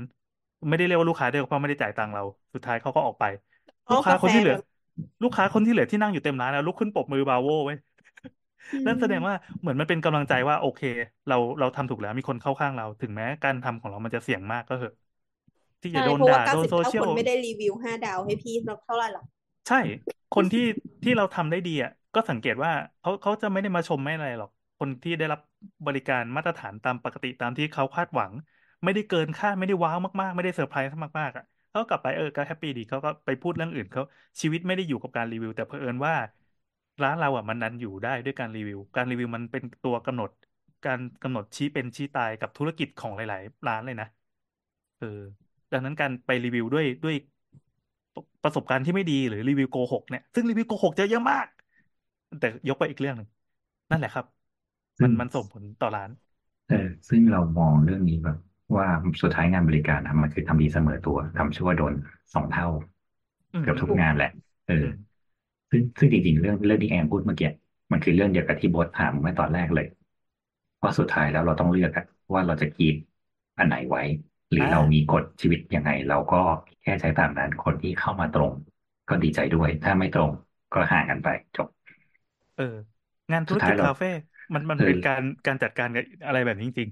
สุดท้ายเราเราไม่สามารถทำคนร้อยคนให้แบบ ร้านนี้แม่งดีว่ะเพราะมันจะต้องมีหลายอย่างแหละไอ้เหี้ยส้วมตันขี้ไม่ลงไอ้เหี้ยร้านนี้มีงูด้วยอะไรเงี้ยชาเขียวๆแม่งเอ้าเหรอคนร้านอื่ไม่นเขาไม่มีละกันเอีเหยรดอผมไปมาหลายที่ไม่มีนะครับ ที่นี่อืเป็นมที่แรกอะไรเงี้ยเออือมเราว่าแต่จริง ๆ อยู่ในกระไปเป๋า ไปเอมาอทั่วประเทศไทยแล้วไม่เคยเจอที่ไหนเป็นแบบนี้เลยอืมนั่นนะเออเราก็เลยรู้สึกว่าหลาย ๆ คนอาจจะต้องคือมันก็ต้องแบบนี้แหละแต่สุดท้ายมันก็ต้องอยู่ในมารยาทว่าอย่างที่แอนว่าแบบไปเขียนรีวิวเพื่อทำลายคนอื่นอืมนี่คือความเหี้ยครับนี่ไม่ใช่สิทธิ์ของคุณ นี่คือความเหี้ยนี่คือสิ่งที่คุณไม่ควรทำอะไรกับใครทั้งนั้นอืมอืมคำว่ารีวิวคือการให้ความเห็น ถ้าคุณยังไม่มีปัญญาให้ความเห็นอย่างคนปกติสามัญสำนึกหรือมีสมองได้อมไว้เถอะครับ เนี่ย เฮ้ยพี่แอนแอบจ่ายอะไรให้พี่โอป่าวะจ่ายเงิเอนอให้พี่โอด่าโอวะ ดุจังเออว่ะทำไมวันนี้เดี๋ยวมามาโหด อ๋อช่วงนี้ด่าคนเยอะช่วงนี้โอ้โหใส่ตัวเฟียดไป คือเราไปเข้ารู้สึกว่าเราเจอไอ้เรื่องพวกนี้เยอะมากจนมันแบบทำไมมันกลายเป็นนอมของสังคมสมัยนี้ไปแล้ววะซึ่งแบบพี่เกลียดมันจะแม่งไปเขียนรีวิวที่ใส่แม่งแบบ บางอย่างแบบไออาหารนี่ไม่อร่อยเลยครับขอโทษนะครับ เมนูเราไม่มีไอ้เหี้ยนี่ เออเออเหมือนกันนั่นเคแหละยจำเจไม่อได้หรอกอะไรเงี้ย อันนี้แหละเคยเจอมันเป็นยังไงที่อะไรอะเงี้ยเหมือนเหมือนเหมือนประสบการณ์การเปิดคาเฟ่มาห้าปีมันเจอไอ้อย่างที่พี่โอว่าเมื่อกี้โอ้ยอันนี้ไม่ไม่ได้เรื่องเลย เราบอกกับร้านร้านเราไม่มีอันนี้ขายนะครับ ไว้ไว้มาใช้บริการจริง ๆ แล้วค่อยแบบเรายินดีต้อนรับอีกทีเนี้ยเราก็พยายามจะเขียนให้มันเรียบร้อยแต่คือ ระหว่างบรรทัดมันก็คือด่าพ่อมันนะไปไปไปข้อสองกันดีกอะว่ามีข้อสองจริงที่อยู่ในจริงร้าๆมีนมีอีกหลายหลายประเด็นนะที่จะพูดอ่าเช่น เช่นอ่า คำว่าคาเฟ่อะเมื่อกี้เมื่อกี้น่าจะเสริมที่พูดไปแล้ว culture ของคาเฟ่เนี่ย มันมันถือเป็นหนึ่งในวัฒนธรรมไทยไปแล้ว อืระทรวงวัฒนธรรมควรควรจะดึงเข้าไปได้แล้วว่าเฮ้ยนี่มันเป็นหนึ่งในวิถีชีวิตที่มันเป็นวัฒนธรรมเฮ้ยจริงไว้ยไม่ใช่แค่ ซอฟต์แค่ พาวเวอร์เปล่าเนี่ยซอฟต์พาวเวอร์อะอ่า ก็ได้นะ แล้วคาเฟ่คุณมีตลกไหมครับ ขึ้นกี่โมง มีคนถามงี้จริง หนูเชิญยิ้มมาดิเนี่ยคือมึงควรแยกคำว่าคาเฟ่เดิมและคาเฟ่ปัจจุบันออกจากกันด้วยเงี้ยอืมๆ อะเฮ้ยไม่เป็นไรเพราะว่าคาเฟ่ hopping นี่ คือเริ่มตั้งแต่ห้าทุ่มป่ะ คือที่เราพูดเรื่องเนี้ยมันเหมือนโจ๊กนะเว้ย อืมแต่มันกลายเป็นว่า พ่อแม่และญาติผู้ใหญ่บางบ้านแม่งไม่เข้าใจเว้ยลูกหลานไปคาเฟ่แล้วเอเขาคิดว่าคือคาเฟ่ที่มีนักร้อง อ่า แล้วเขาก็เลยรู้สึกว่าลูกหลานเขาใจแตก ครับ เอาจให้ริงเหรเงิอนเนี่ไปยแล้วบอกว่าจะไปคาเฟ่เฮ้ยจริง มันไม่มันเหมือนมันเหมือนเรื่องตลกนะเว้ยเหมือนดูเรื่องโง่ๆแต่แบบ มันเคยมีอันลูนี้กมันค้ามาเล่าเรื่องเนี้ยว่าเคยทะเลาะกับแบบอาม่าอากงที่บ้านเพราะเหมือนแบบ หลานก็คือให้เงินหลานแล้วบอกว่าได้ได้เดี๋ยวให้แม่พาไปคาเฟ่จะเอาเงินไปจ่ายคาเฟ่อีแม่เลยโดนด่าว่ามึงเอาเด็กตัวนี้ไปคาเฟ่ทำไมเออเนี่ยลูกเดี๋ยวก็ลูไปกมาเจอถึงนักร้องไว้แบปะบพึไม่ตะดีพึดเนี่ยเหรอไปเจอนักร้องแต่งตัวว่าว่าแบบแบบไปกินเหล้าแล้วเดี๋ยวลูกใจแตกขึ้นมานั่นนี่อะไรอย่างเงี้ยซึ่งแบบเด็กมันก็งงว่าอะไรวะเพราะว่าแบบแบบอย่างเงี้ยเออลูกอเด็ยากกกูมาไม่ได้สั้นไปเด็กเออมากูเถียไปงอาเมกดงคาเฟ่ว่าไปอย่างเนี้ย อากงบอกว่าลือไม่รู้อะไรอ้วไปทั่วประเทศไทยเอมาอแล้ว เออว่าคอนักร้องมาทั่วเจ็ดย่างน้ำนะเสียบร่องนมเลยนี่เอออะไรอย่างเงี้ยเออ อะไรวะจะว่าอะไรวะเลยลืมเลยอ๋อ คือที่บอกว่าชาวกรุง โดยเฉพาะชาวกรุงเทพชั้นในอะเขาจะมีการศึกษาเรื่องวัฒนธรรมคาเฟ่ประมาณหนึ่งคนที่ใช้ชีวิตเป็น hopper หรือว่า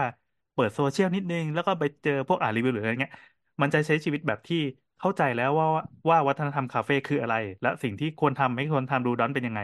แต่ถ้าเป็นชานเมืองหรือต่างจังหวัดออกมา คาเฟ่จะเป็นอีกแบบหนึ่งคำว่าคาเฟ่ณปัจจุบันแม้กระทั่งพศนี้วินาทีนี้ คาเฟ่แปลว่าสวนอาหาร คาเฟ่แปลว่า เราไม่ได้เข้าไปกินร้านที่เติมเขาโภชนาอยู่ข้างหลังในตึกแถว แต่มันคือสวนอาหารที่ที่เอาป้ายใหญ่ ๆ แล้วก็ฟอนต์สีๆอะฟอนต์ PSL เถื่อนอะไรเงี้ยอืมไม่ได้นับว่าเป็นก็เป็นร้านกาแฟด้วยใช่ไหม ไม่จำเป็นต้องเป็นร้านกาแฟ คาเฟ่โอเคคือมีข้าวมันไก่ขาย มีอ่าแกงใต้ขาย แล้วแถวแถซึ่งวเนี้ยปทุมก็มีซึ่งไม่ต้องมีกาแฟก็ได้ขนมจีน เอ่อกาแฟกาแฟมีได้มีได้เออเออแต่ส่วนมากจะมี ส่วนมากจะมีใช่ใช่เออแต่แต่ข้อแต่กำหนดทางทางทาง wording ไม่จำเป็นต้องมี cafe is not a coffee shop อะ is a restaurantอ่า a restaurant with decorate สวยอ่าๆและและมีนี่ของไทยใช่ไหมใช่ มีต้นกกปลอม น้ำไปดูสิงห์บุรีบ้านเองได้เลยว่า เดินไปรอบๆอะตามแบบทุ่งนาหรืออะไรที่มันยื่นเข้าไปในนา มันมีหมดเลย แกงใต้ แกงเหลือง อะอะอะเออปลาทูเค็มมีทุกอย่างที่เราคิดว่าโอ้เออเออก็ก็ได้นะ ก็ไม่ได้ปฏิเสธว่าสิ่งนี้มันมันผิดหรือมันอะไร มันอาจจะเป็นเป็น culture ที่มันใหญ่กว่าในกรุงเทพด้วยซ้ำกรุงเทพมันอยู่ในกะลา คาเฟ่ในประเทศไทยที่แท้จริงมันต้องเป็นอย่างนี้โว้ย ดังนั้นเราก็เลยไม่เถียงคุณป้าที่เขาบอกว่า โอ้ไปมาทั่วประเทศแล้ว ไม่มีที่ไหนจะต้องหนึ่งคนหนึ่งออเดอร์เลย ใช่ในมุมของเขาคือเขาทำถูกแล้ว เราอะผิด แต่เผอิญว่ามันอยู่ในคัตเกอรี่ที่ถูกเรียกว่าคาเฟ่เหมือนกัน อืมอืมโอเคโอร้านเคแล้วเราแล้วเราจะเทรนลูกน้องให้เข้าใจว่าเอ่อ culture ของคาเฟ่มันมีแบบนี้จริง ๆ ไม่ต้องที่ไหนไกลคือ ออกจากร้านเราไปแค่รัศมีหนึ่งกิโลก็มีคาเฟ่แบบเนี้ยจำนวนมากละ เออว่าไปอเมซองอะว่าไปตั้งสิบคงว่าสั่งแก้วเดียวเขาไม่เห็นด่าเลย โอ้ก็จริงก็อะก็มันก็มีคนสร้างแบบถ้านี้เหมืเราอนกันทุนเลยสร้างแบบนั้นก็โอเค เออเนี่ยเราก็เลยดูว่ามันเป็นมารยาทแล้วมันก็ต้องมันคนไปอะจริง ๆ นะอืม มันก็ต้องอยู่ที่มารยาทแหละว่า ก็รู้อยู่ว่าร้านเขาต้องอยู่ได้ด้วยการขายของอะไรเงี้ยไม่ใช่ว่าเขาทำร้านสวยแล้วคนก็แค่แบบ พี่พี่พี่พี่คิดไปถึงร้านเขาต้องอยู่ได้ด้วยการขายของเลย อันนี้คือมันมันมันแบบใจเขาใจเรามากเลยนะ ซึ่งกี่คนที่จะคิดแบบเนี้ย มันเป็นไม่ชาวหรเน็อกตไม่ได้แล้วอะคือคือคือต้องบอกว่ามันวัดมันเขาเรียกว่าอะไรดีอะสังคมมันไม่เหมือนกันมั้งคือเราเราอยู่เชียงใหม่เนอะเรามีคนรอบตัวเปิดร้านกาแฟ แล้วเราก็ต้องรับรู้ตลอดว่าคอสของการเปิดร้านกาแฟหนึ่งร้านน่ะมันมีอะไรบ้าใช่งเนี่ยเราเลยและจะสุไม่ดทำร้านก็เออแล้วกลายเป็นว่าที่เชียงใหม่เว้ยมันมีวัฒนธรรมคือคนจีนจะเดินเข้ามา แล้วก็เดินไปที่หน้าเคาน์เตอร์แล้วก็แบบหนึ่งแชะอ่าเดินไปข้างหลังร้านอีกหนึ่งแชะเว้ยแล้วก็แบบวนๆดูอีกถุงกาแฟอีกหนึ่งแชะเว้ยแล้วก็ออก กูมาร้านนี้เรียบร้อยแล้วเว้ยเออเออเออเออไอตาม follow ของแบบรีวิวจีนตามคนนี้ไปอีกสิบที่กูก็ไปสิบที่ แล้วกูก็ไปทำอย่างเงี้ยโอ้เออแล้วสุดท้ายมันไม่ได้ยี่อะไรเลย แล้วสุดท้ายคนจีนไปกินอะไรไปกินร้านที่เจ้าของเป็นคนจีนอืมนั่นหมายความว่าเชียงใหม่ทริปนี้ไม่ได้เงินไม่ได้แดกกูเท่าไหร่อืมดูเป็นรถเช่าและปั๊มน้ำมัน อืมคือไปแวะเยี่ยวตามปั๊มได้ด้วย เออ คือจริงๆ อยากเล่าอีกอย่างหนึ่งตอนที่พี่บอกบอกว่าลักษณะของคาเฟ่มันหลากหลายอะพฤติกรรมอะ คือมันเป็นคืออะเดี๋ยวเราอะเราอะชอบไปร้านคาเฟ่ไปไปสเปนเวลาที่นั่นไปแช่แอร์ไปอะไรอย่างเงี้ยแต่ก็มีลิมิตนะ เราจะแบถืบอนี้ว่าไงหนึ่งคนแบบนี้ไง หนึ่งแก้วอะคือสองชั่วโมง เราเราจะนั่งเต็มที่เลยสองชั่วโมง เออ คือสองชั่วโมงเนี่ย มันเกินเวลาการกินอาหารด้วยซ้ำใช่ไหม ทีนั้นแล้วเวลาเราพาคนแก่ไปร้านคาเฟ่อะเราก็จะทำอย่างเงี้ยเราก็จะแบบสั่งแก้วนึงแล้วก็อยู่นานๆอะไรอย่างเงี้ย แต่คนแก่ไม่ได้เว้ยคนแก่แบบ ไม่กินอันนู้นเหรอ ไม่กินอันนี้เหรอคือเขาอะรู้สึกว่าต้องกินด้วยต้องกินทุกอย่าง ต้องกินตลอดสองชั่วโมง ต้องกินถ้าถ้าไม่กินแล้วจะรีบออกจากที่นี่ไปอะไรอย่างเงี้ยเอ้าคนแก่เขาก็ทำถูกแล้วนี่เออ คนแก่มัน คนแก่เขาให้เงินพวกพี่เยอะเกินไปนะไม่ชอบ ไม่เนี่ยแล้วมันเลยมันเราเลยบอกไงว่าไอ้ไอ้ไอ้มารยาทตรงนี้มันหายไปอะการที่คนเรายุคเออเราอาจจะเป็นคนยุคเก่าก็ได้อาจจะเป็นยุคเดียวกับรุ่นพ่อนานก็ได้เรารู้สึกว่าการเข้าร้านไปแล้วเราจะต้องแบบ เราจะต้องจ่าย เพราะว่าเราแบบมันใช้พื้นที่ของเขาอะเอออืมก็ใช่มันก็พ่อเราก็เป็นเหมือนกันถ้าไปก็ต้องแบบสั่งเดี๋ยวก็สั่งเดี๋ยวก็สั่งสั่งจนแบบไม่มีใครแดกแล้วก็สั่งกลับบ้านอย่างเงี้ยไม่ต้องพอแล้วเนี่ยเขาปิดร้านได้แล้วมั้งเนี่ยเออถ้าเป็นคาเฟ่ที่แบบมีแค่ตู้เค้กเล็กๆนะแล้วก็มีแค่น้ำอะคนแก่บ้านเราจะไม่ค่อยชอบเว้ยเพราะเขารู้สึกว่าเขาอะมีของที่เขากินได้น้อย อ่าอ่าอ่าถูกถูกถูกล่าสุดต้องไปแบบคาเฟ่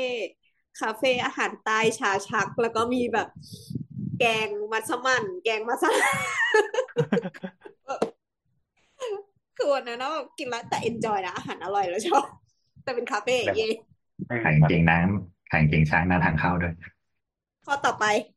อะโอเค ข้อต่อไปจริง ๆ มันเป็น อ่า อันนี้คือคือกลับมาสู่คำถามของคุณผู้ฟังนะครับ ก็ถามมาห้าข้อ อันนี้เป็นข้อที่สองก็คือ ของตกแต่งในร้านสามารถ ยกย้ายได้มากน้อยแค่ไหน อันนี้คือถามเหมือน ถามเหมือนถามไม่งั้นอะยกแต่จได้ริงปะๆรู้สึอกยากยกอยากยกกับบ้านก็ยกไปเลย เออเนี่ยในแก้วพี่แก้วให้พี่ตอบแอนว่าอะไรเอาวะมาเอออย่างไอ้น้ำเนี่ยเอาแก้วเนี่ยยกให้ดูด้วยเฮ้ยเราชอบร้านอาหารสมัยก่อนที่ที่ดอนหอยหลอด ชื่อครัวลุงขัน ดังมากเลยในสมัยก่อนออกรายการตามไปดูด้วย น้ำเกิดทันปะวะไม่ทันจุดขายของรายการตามไปดูก็คือรวมของแปลกทั่วประเทศไทยอะไรเงี้ยอีร้านครัวลุงขันเนี่ย แก้วเขาโดนขโมยบ่อยมากเว้ยดังนั้นเขาสกรีนแก้วคำว่า ขโมยมาจากครัวลุงขันโคตรชอบเลย แล้วบ้านเรามีอยู่ใบหนึ่งไม่รู้พ่อหรือพี่เอามา เนี่ยเวรกรรมของมึงเนี่ยแหละเออว่ะไม่ชอบอะ พี่เอาไอเดียนี้เลย เออวะไม่ลงทุนไปหน่อยวะค่า PR นะ ได้ออกตามไปดูด้วยอะไรวะอ่าข้อสาม ไฟล์จากกล้องวงจรปิดในร้านสามารถนำมาเผยแพร่ผ่านโซเชียลได้หรือไม่ในทางกฎหมายมีเงื่อนไขอะไรมั้งไหมวงเล็บทางร้านงั้นหลักฐานมาชี้แจง อันนี้คือเอ่อพอพอเขาพิมพ์อันนี้มาปั๊บเขาก็แนบลิงก์มาให้ดูด้วยว่ามันมีคอมเมนต์ของร้านที่ที่โค้ดอันเนี้ยแล้วก็ไปถามในกลุ่มพวก Specialty Coffee อะในวงการเขาก็มาช่วยกันให้กำลังใจก็ว่าไป แต่คือ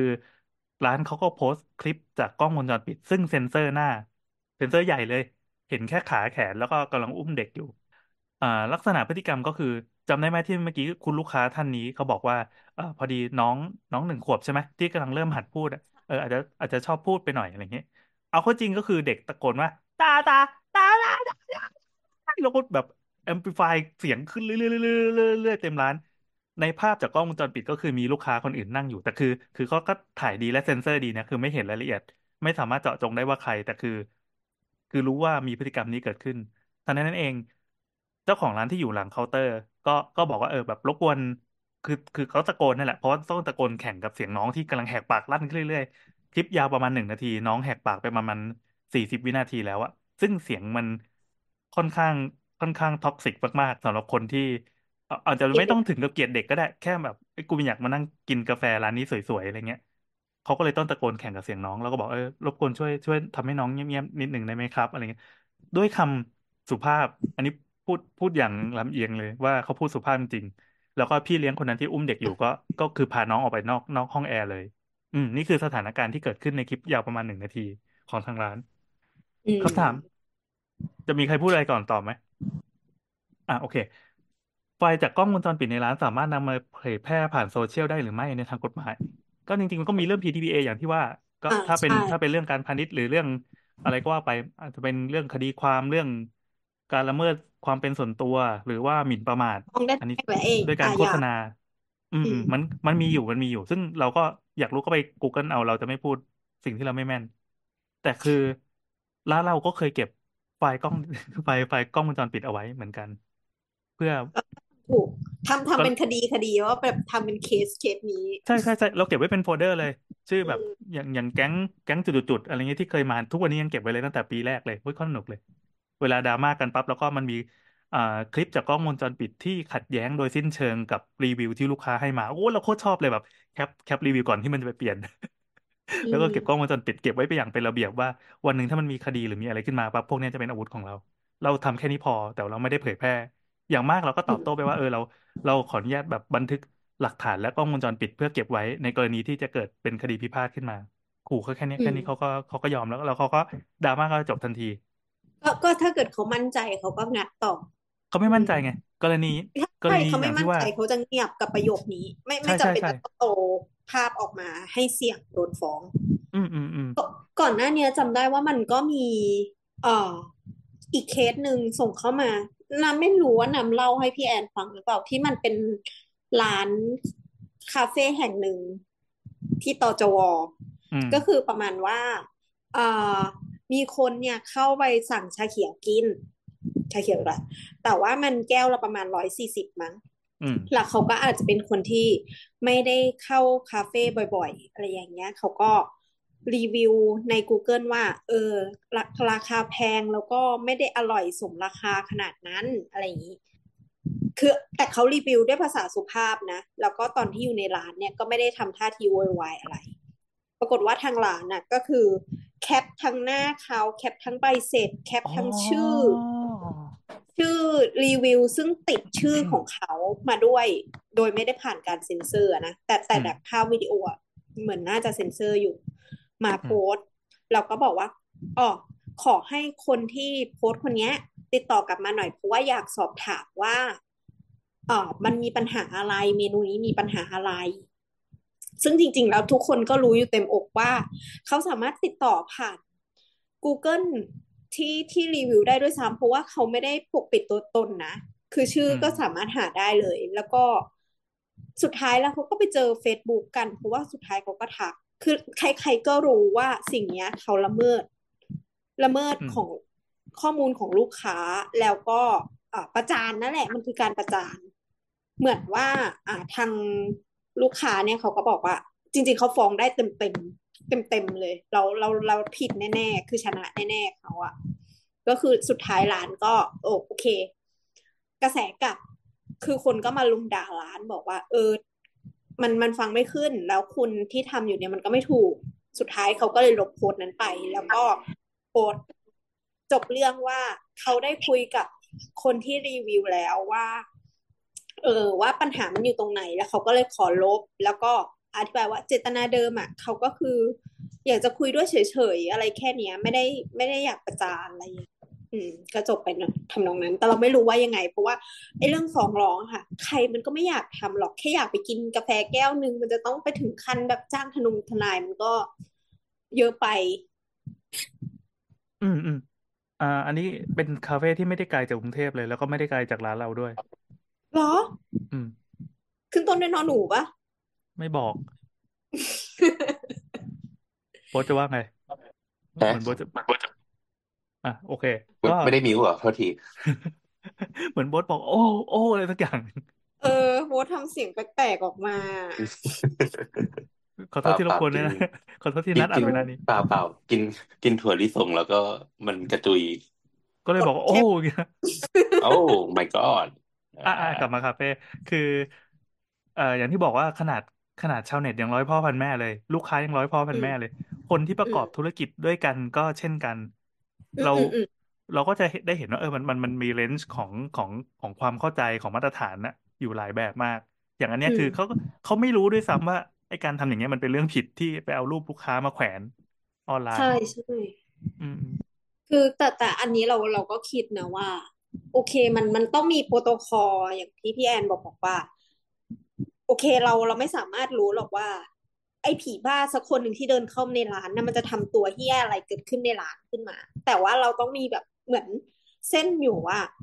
เออ ถ้าเกิดเหตุการณ์นี้มานะ เราจะต้องหยุดยั้งด้วยเหตุผลอะไรหนึ่งสองสามแล้วก็ต้องทำความเข้าใจกับมัน อืม อย่างอย่างสมมติว่ามีคนมาขี้ในร้านนะมันก็คงแบบคิดไม่ออกอะ คิดเหรอเมื่อเมื่อกี้คือลองยกตัวอย่าง extreme ดู คิดว่ามันคงไม่มีจริงหรอกอะไรเงี้ย คิดว่าคงเป็นเคสที่ประเทศจีนเปล่าคือยังคิดอยู่เลยว่า ถ้าเจอจะทำยังไงวะมันมันคือคิดให้ตลกยังทำไม่ได้เลยอะเออคิดไม่ออกเหมือนกันจะเออทำนั่ไงงวะนั่งขี้แข่งกันนั่นอะโอเค ก็ก็เมื่อกี้ก็คงเป็นเรื่องเรื่องกฎหมายอะไรแล้วกันเนาะ ส่วนข้อสี่ที่ลูกที่คุณผู้ฟังจะบอกว่าที่ลูกค้าถามที่คุณผู้ฟังถามมาก็คือการรีวิวให้ร้านเกิดความเสียหายหากเกินกว่าความเป็นจริง สามารถฟ้องร้องกลับได้หรือไม่ เคยมีเคสในบ้านเราปะอืม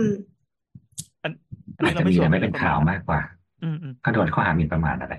อืมจริงๆมันใช่ก็คือหใช่มิ่นประมาทแต่มันคืจะอคุ้หมลักไหมการแค่นั้นเองประเทศอืมเราอะมันคือการการฟ้องก่อน หลักการของประเทศเราคือการกล่าวหาก่อน ไม่ว่าเขาทำหรือไม่ทำเราฟ้องก่อนได้ แต่ว่าเอ้โดนยได้ความเท็จอีกเรื่องหนึ่งพอดีเราคิดถึงเคสที่มันสิงคโปร์อะล่าสุดอะ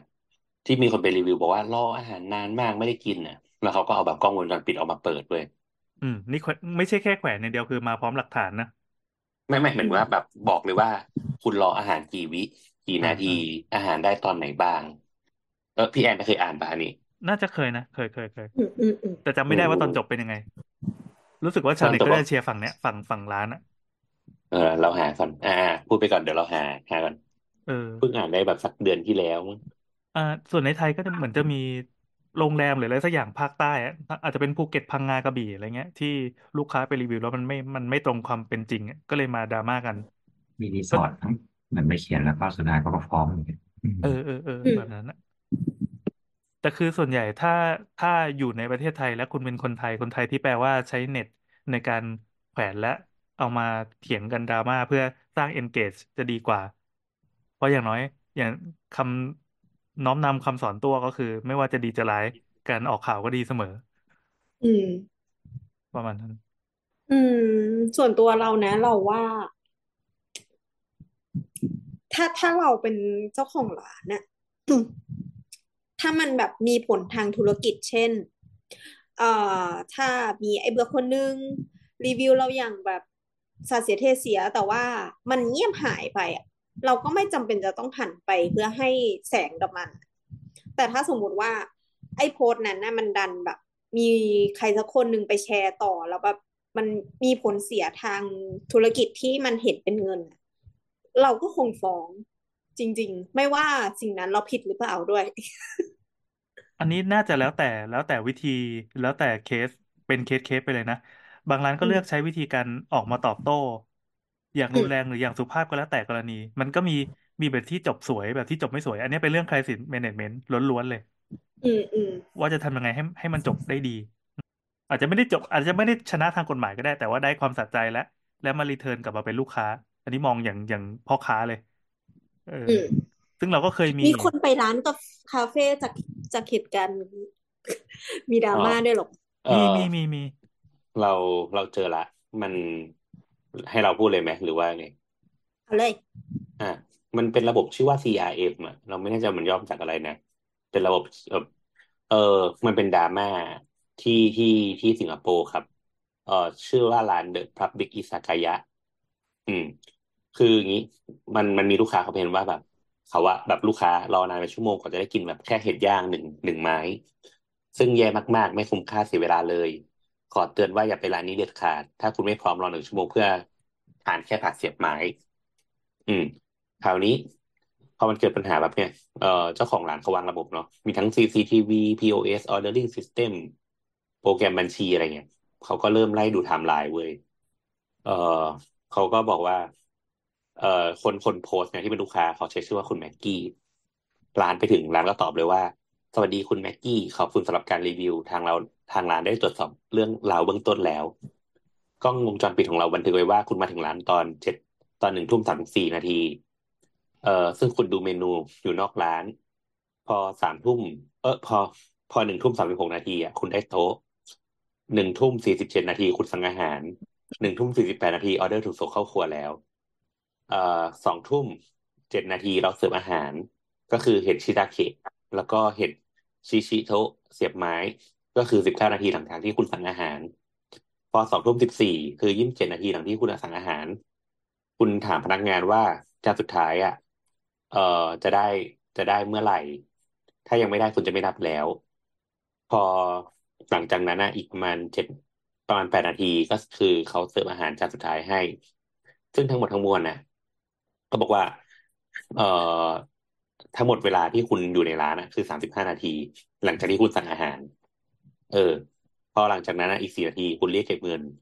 พออีกสามนาทีให้หลังอะ ก็คือสี่สองนาทีอยู่ในร้านอะ คุณจ่ายเงินเรียบร้อยแล้วออกไปทั้งทั้งหมดเนี่ยเขาก็ตอบว่า เออเราเข้าใจดีนะ บางครั้งอะ คนเราก็มีวันที่ไม่ดีบ้าง บางวันเราก็เหนื่อย เวลาเดินช้าจนเหมือนหยุดนิ่งไปเลยหนึ่งนาทีกลับรู้สึกเหมือนห้านาทีหรือสิบนาทีหนึ่งชั่วโมงก็เหมือนนานชั่วกับกระประวัติศารบางวันคนเยอะมากเช่นวันศุกร์ลูกค้าต้องรอแบบไอยากิโทริอะถึงสิบหนึ่ง ถึงหนึ่งจุดห้าชั่วโมงวันธรรมดาอาจใช้เวลาสามสิบถึงหกสิบนาที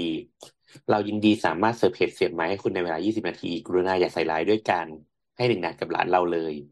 ในเมื่อคุณใช้เวลาในร้านยังไม่ถึงหนึ่งชั่วโมงด้วยซ้ำเชฟของเราที่โดนคุณต่อว่าจากเหตุการณ์เนี้ยคงไม่มีความสุขเช่นกัน ขอให้มีความสุขในวันศุกร์สัปดาห์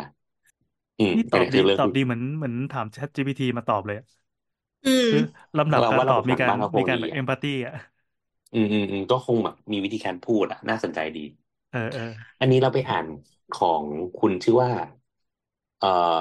คุณโคกสาโรธโคกอติวิทวัฒน์ลองไปอ่านดู อันนี้เขาโพสต์วันที่หกมกราอืม อืม เป็นพับบิกอืมอืมอืมลองดูครับถูกอืมจังอะนอกนั้น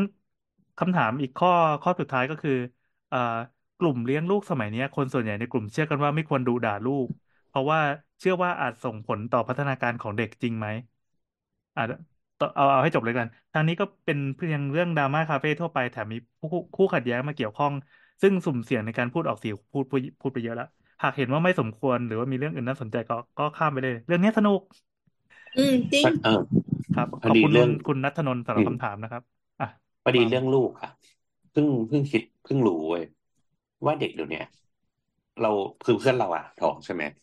เราก็คุยแบบ มันใกล้จะคลอดแล้วอะไรเงี้ยอืมเราก็ถามว่าเอ้ยเด็กเดี๋ยวนี้มันต้องอยู่แบบเก้าเดือนไหมอะไรเงี้ยความรู้ใหม่ก็คือ เพื่อนบอกว่าแบบในแบบในวงการเลี้ยงลูกสมัยใหม่อะถ้าเด็กแบบอยู่ได้แบบสี่สิบสัปดาห์คือดีที่สุด คือเราก็เคยได้ยินแบบสามสิบหกสัปดาห์สามแปดสัปดาห์อะไรอย่างเงี้ยเนาะแต่เขาบอกว่าในสมัยใหม่อะคือถ้าสี่สิบดาสี่สิบสัปดาห์เนี่ย คือดีมากๆ คือเขาบอกว่าแบบถ้าเด็กออกมาไม่ต้องแบบให้ยาอะไรอะ ยาช่วยขยายปอดอะไรไม่รู้ของเขาอะอืมซึ่งไม่มีประสบการณ์มีลูกอะไรเงี้ยพี่แอน เมื่อก่อนพี่แอนแบบคลอดลูกนี่กี่สัปดาห์เปลี่ยนคลอดเองเหรอจริงเอ็ๆมอุเคดมคติ อุดมคติก็คือสี่สี่สัปดาห์แหละเอ้าเหรอ มันเออมันนานแล้วใช่ไหมคือเราตัวเลขเราตัวรู้เลขแค่สี่สามสิสิบบแปดสัปดาห์อืมปกติเขาก็นับเป็นสิบสัปสิบเดือนกันนะ คือสี่สี่สัปดาห์มันคือเก้าเดือนเศษเศษนิดนิดอืมๆมันไม่ exactly เก้าเดือน ประมาณนั้น อะแล้วไงต่อ แต่คือคือถ้าเกิดว่าเด็กจะสมบูรณ์ เช่น พัฒนาการของเด็กอะคือถ้าจำเป็นจริง ๆ จะต้องคลอดออกมา ก็คือหลังเจ็ดเดือนก็ก็ออกมาเป็นตัวได้แล้ว แต่คือยิ่งอมัยู่นใน ไม่แข็งแรงไงเอ้าเราเราเรามีเพื่อนที่เป็นเด็กเจ็ดเดือนคลอดเจ็ดเดือนเยอะแยะเลยโตขึ้นมาก็เป็นคนปกตินี่แหละอืมแต่อาจจะช่วงที่อยู่ในครรภ์อาจจะเกิดความผิดปกติหรือ หรืออะไรสักอย่าง เช่นความไม่พร้อมของครรภ์น่ะที่จำเป็นจะต้องออกมาก่อนอะไรเงี้ย อืม ยิ่งเดี๋ยวนี้ผ่าคลอดง่าย ๆ เลยก็ก็เทคโนโลยีมันก็เปลี่ยนไปเยอะแล้ว ที่เหลือก็อยู่ที่ลัทธิความเชื่อในอ่าในในสายแต่ละสายของหมออีกทีหนึ่งหมอบางคนก็เชียร์หมอบางคนก็ไม่เชียร์อย่างเงี้ย แบบอ่าการผ่าคลอดขอเป็นขั้นเป็นวิธีสุดท้ายเลยนะอย่าให้คลอดธรรมชาติมากกว่าอะไรก็แล้ว แต่เมื่อกี้จะถามว่าอะไรนะก็กลุ่มที่เลี้ยงลูกสมัยนี้ส่วนใหญ่เชื่อกันว่าจะไม่ควรดุด่าลูก เพราะเชื่อว่าจะส่งผลต่อพัฒนาการของเด็กจริงไหมเออเออเออไอ้คำว่าเด็กเนี่ยจริงๆมันเป็นคำซับซ้อนเว้ยคือ พอคนที่มันมีลูกขึ้นมาเนี่ย นอกจากมันจะต้องปรับ mindset ตัวเองให้เป็นพ่อเป็นแม่แล้วอะซึ่งคนที่ไม่มีลูกก็ก็จะนึกไม่ออกเท่าไหร่ นึกไม่ออกขนาดที่ว่าเด็กหนึ่งเดือนกับสามเดือนมันต่างกันสามเดือนกับห้าเดือนมันต่างกันน้ำนึกออกไหมห้าเดือนกับสิบเดือนต่างกันหนึ่งขวบกับสามขวบต่างกันมาก จนจนไม่รู้จะมากยังไง เอาสามขวบกับห้าขวบเนี่ยโคตรต่างกันเลย อันนี้คือเป็นเรื่องที่คนที่มีลูกแล้วถึงจะเข้าใจหรือคนที่จะต้องไปเลี้ยงลูกของญาติเยิดอะไรเงี้ย แล้วต้องอยู่กับกับตัวเด็กอะพัฒนาการแม่งต่างกันมากหนึ่งขวบกับสองขวบเนี่ยโอ้โหความรู้ภาษาแม่งต่างกันมากหนึ่งขวบกับขวบครึ่งก็อาจจะต่างกัน คือเคยอ่านของที่ฝรั่งเขาบอกบอกว่า เออเราควรจะวางรากฐานของเด็กก่อนอายุแปดขวบอะก่อนแปดขวบนี่คือรากฐานของลักษณะนิสัยของเขา อืม คือรู้แค่นี้อ๋อแล้วนะ นำก็ไม่มีประสบการณ์เลี้ยงเด็กเนาะมีเด็กเล็กสุดในบ้านก็คือ ลูกพี่ชาย ซึ่งก็ไม่ได้อยู่ตลอดเวลากับมัน คือน้ำเลี้ยงหมามากพูดกว่าในมุมมองของคนที่ไม่คิดจะมีลูก แล้วก็ไม่เคยเลี้ยงเด็ก ตั้งแต่คลอดออกมาจนจนเริ่ม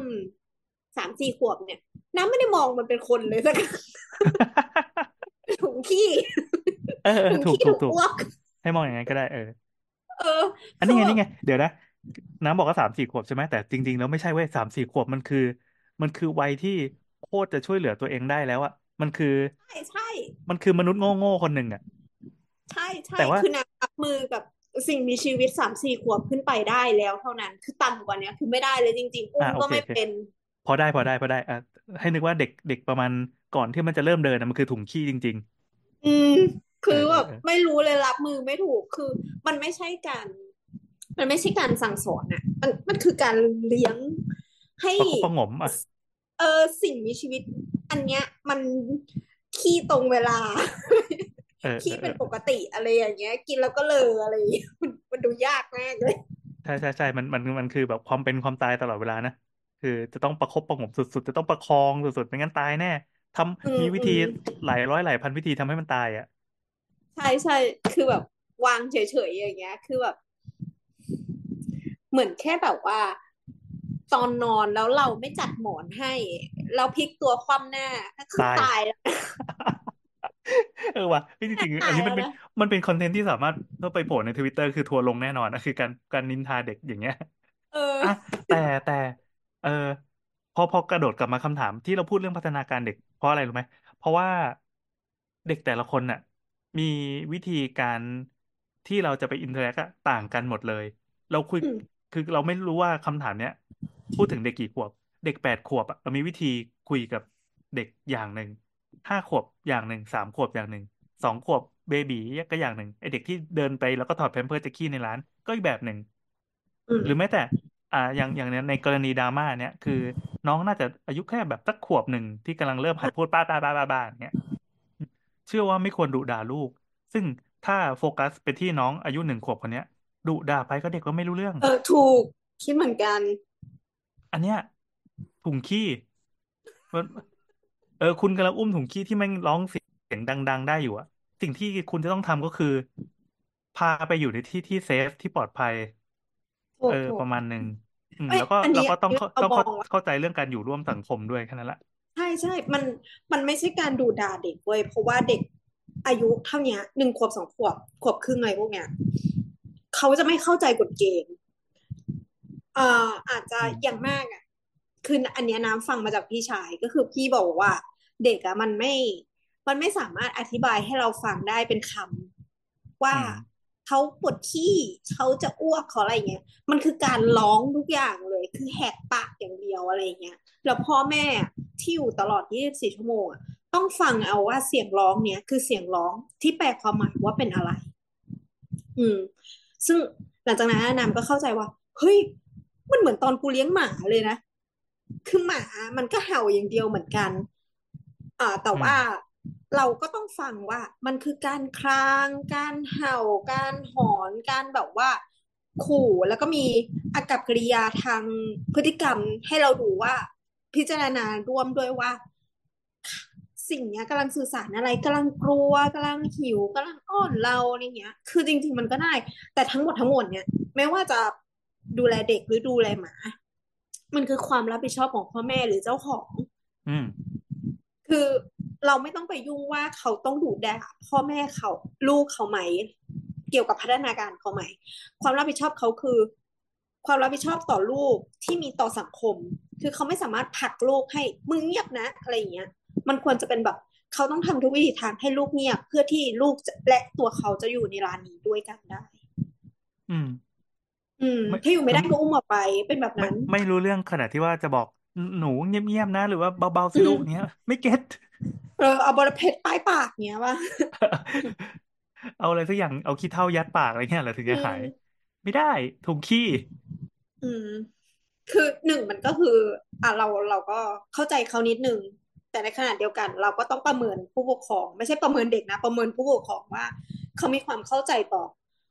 สถานการณ์ตอนนี้แค่ไหน คือเขาต้องอุ้มลูกออกไป เขาต้องปลอบลูกให้เงียบหรือแบบพาลูกไปที่อื่น เพื่อกลับมาแล้วก็อยู่ร่วมกับทุกคนใหม่อะไรอย่างอ่านี้อืม เราเรามองอย่างนี้นะแต่แต่ว่าเราจะบอกว่าเราอะ เล่นกับเด็กหกขวบแล้วสนุกมากเออ มันจะมีวัยที่ที่ทำไงก็น่ารักทำไงก็ อันเนี้ยมันกำลังเรียนรู้กำลังรู้เรื่องประมาณหนึ่งคือเนี่ยเล่นเล่นกับหลานที่เป็นลูกของพี่ชายใช่ไหม ก็คือมันเป็นเด็กผู้ชาย คืออันเนี้ยมันเริ่มโต เริ่มมีกล้ามเนื้อแล้ว เริ่มแบบอะมีเริ่มมีสังคมแล้วเริ่มเข้าโรงเรียน ก็จะไปเทคอะไรที่มันอยู่นอกนอกครอบครัวเรามาอืม แบบพฤติกรรมบางอย่าง หรือหรือคำพูดบางอย่างอะไร ไม่ไม่ไม่ใช่ว่าดีหรือไม่ดี ก็สนุกกูสนุกหมดอะไรเงี้ย เห็นความชิบหายของพี่ก็สนุก แล้วก็คือพอกลับมาเล่นแล้วอะเราเหมือนเรียนรู้สิ่งใหม่ด้วยอะเรา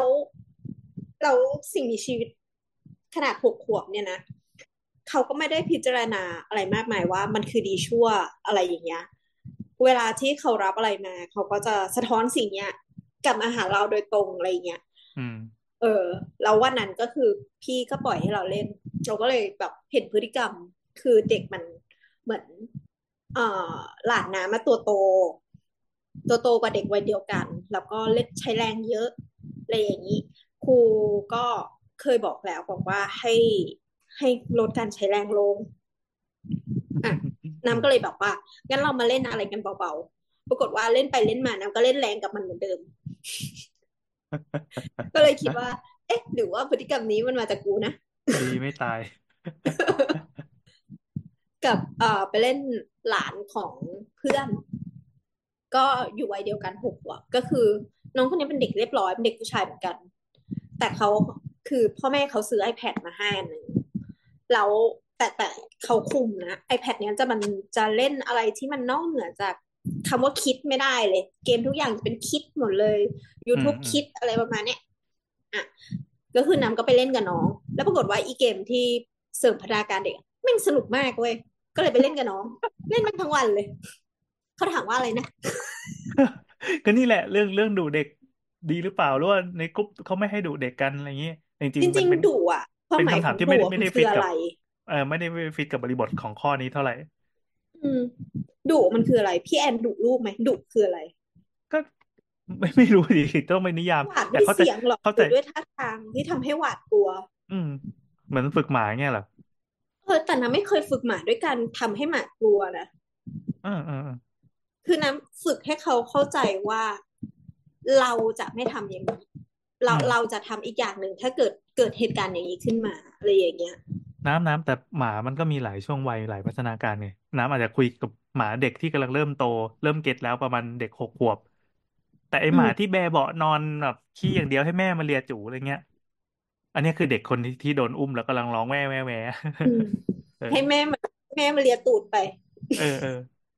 ก็นั่นแหละครับ เด็กยังเป็นถุงขี้ดังนั้น อยู่ในคอนโทรลของคุณ คุณนั่นแหละที่จะต้องเป็นคนดูแลถุงขี้ถุงนี้ไม่ให้ไปเหม็นคนอื่นเขา ไม่ว่าจะเป็นที่ไหนไม่ได้เกี่ยวกับคาเฟ่เลยเอาแค่เอแค่อไปเออในที่สาธารณะ หรือที่ที่มีคนอื่นอยู่ร่วมโลกด้วยกัน แล้วก็อย่าลืมว่าอ่าหลาย ๆ คาเฟ่หรือหลาย ๆ สถานที่บริการเขาจะถือคตินี้ว่าเก็บลูกค้าดีๆเก้าสิบเก้าคน ดีกว่าเก็บลูกค้าที่ไม่ดีจังเลยหนึ่งคนอืมเออก็เนี่ยจบคำถามนี้ประมาณนี้สนุกจังเห็นเลยไหมไม่ได้เออเออถ้ามันมาคุยเรื่องคาเฟ่ยาวเลยอืม แล้วแม่งก็เป็นแบบสามเรื่องที่แม่งไม่เกี่ยวที่อะไรกันสักอย่างอืมอถูยู่ๆกก็ไหลไปไหลมาจากไหนก็ไม่รู้เฮ้ยเกี่ยวเกี่ยวเกี่ยวมันเป็นเรื่องเรื่องเรื่อง use เอ่อ experience เหมือนกัน user experience ที่มันเป็นเรื่องจิตวิทยาอะไรประมาณนึงเหมือนกัน แต่เอาจริงๆเออมันก็เป็นสามเรื่องที่สามคนในกลุ่มทำอยู่ แล้วก็เป็นสิ่งเนี้ยเรื่องแรกเรื่องโบสก็เนี่ยปกติแปดปีอืที่มผ่านมาโบสก็พูดเรื่องเนี้ยอืมอืมเอออย่างเราทำเรื่องโบราณคดีเราก็พูดเรื่องโบราณคดี เออ อย่างไงทำคาเฟ่อย่างเขาพูดเรื่องประสบการณ์กับคาเฟ่มาตลอดเอ้ยแล้วน้าแม่งทำอะไรวะที่เคียเลยนะคนเดียวแล้วล่ะ ต้อฟังงรีนะวิวรีวายอะไรอย่างงี้อืมก็ดีก็ดีเหมือนเป็นแปดปีที่ก็เออก็เรื่องใครเรื่องมันดี เออเอใช้อ ได้อยู่นะโอเคก็ก็ยินดีด้วยนะครับ ที่อยู่กันมาถึงแปดปีแล้ว ก็คุณผู้ฟังท่านไหนที่ฟังตั้งแต่ปีที่หนึ่งก็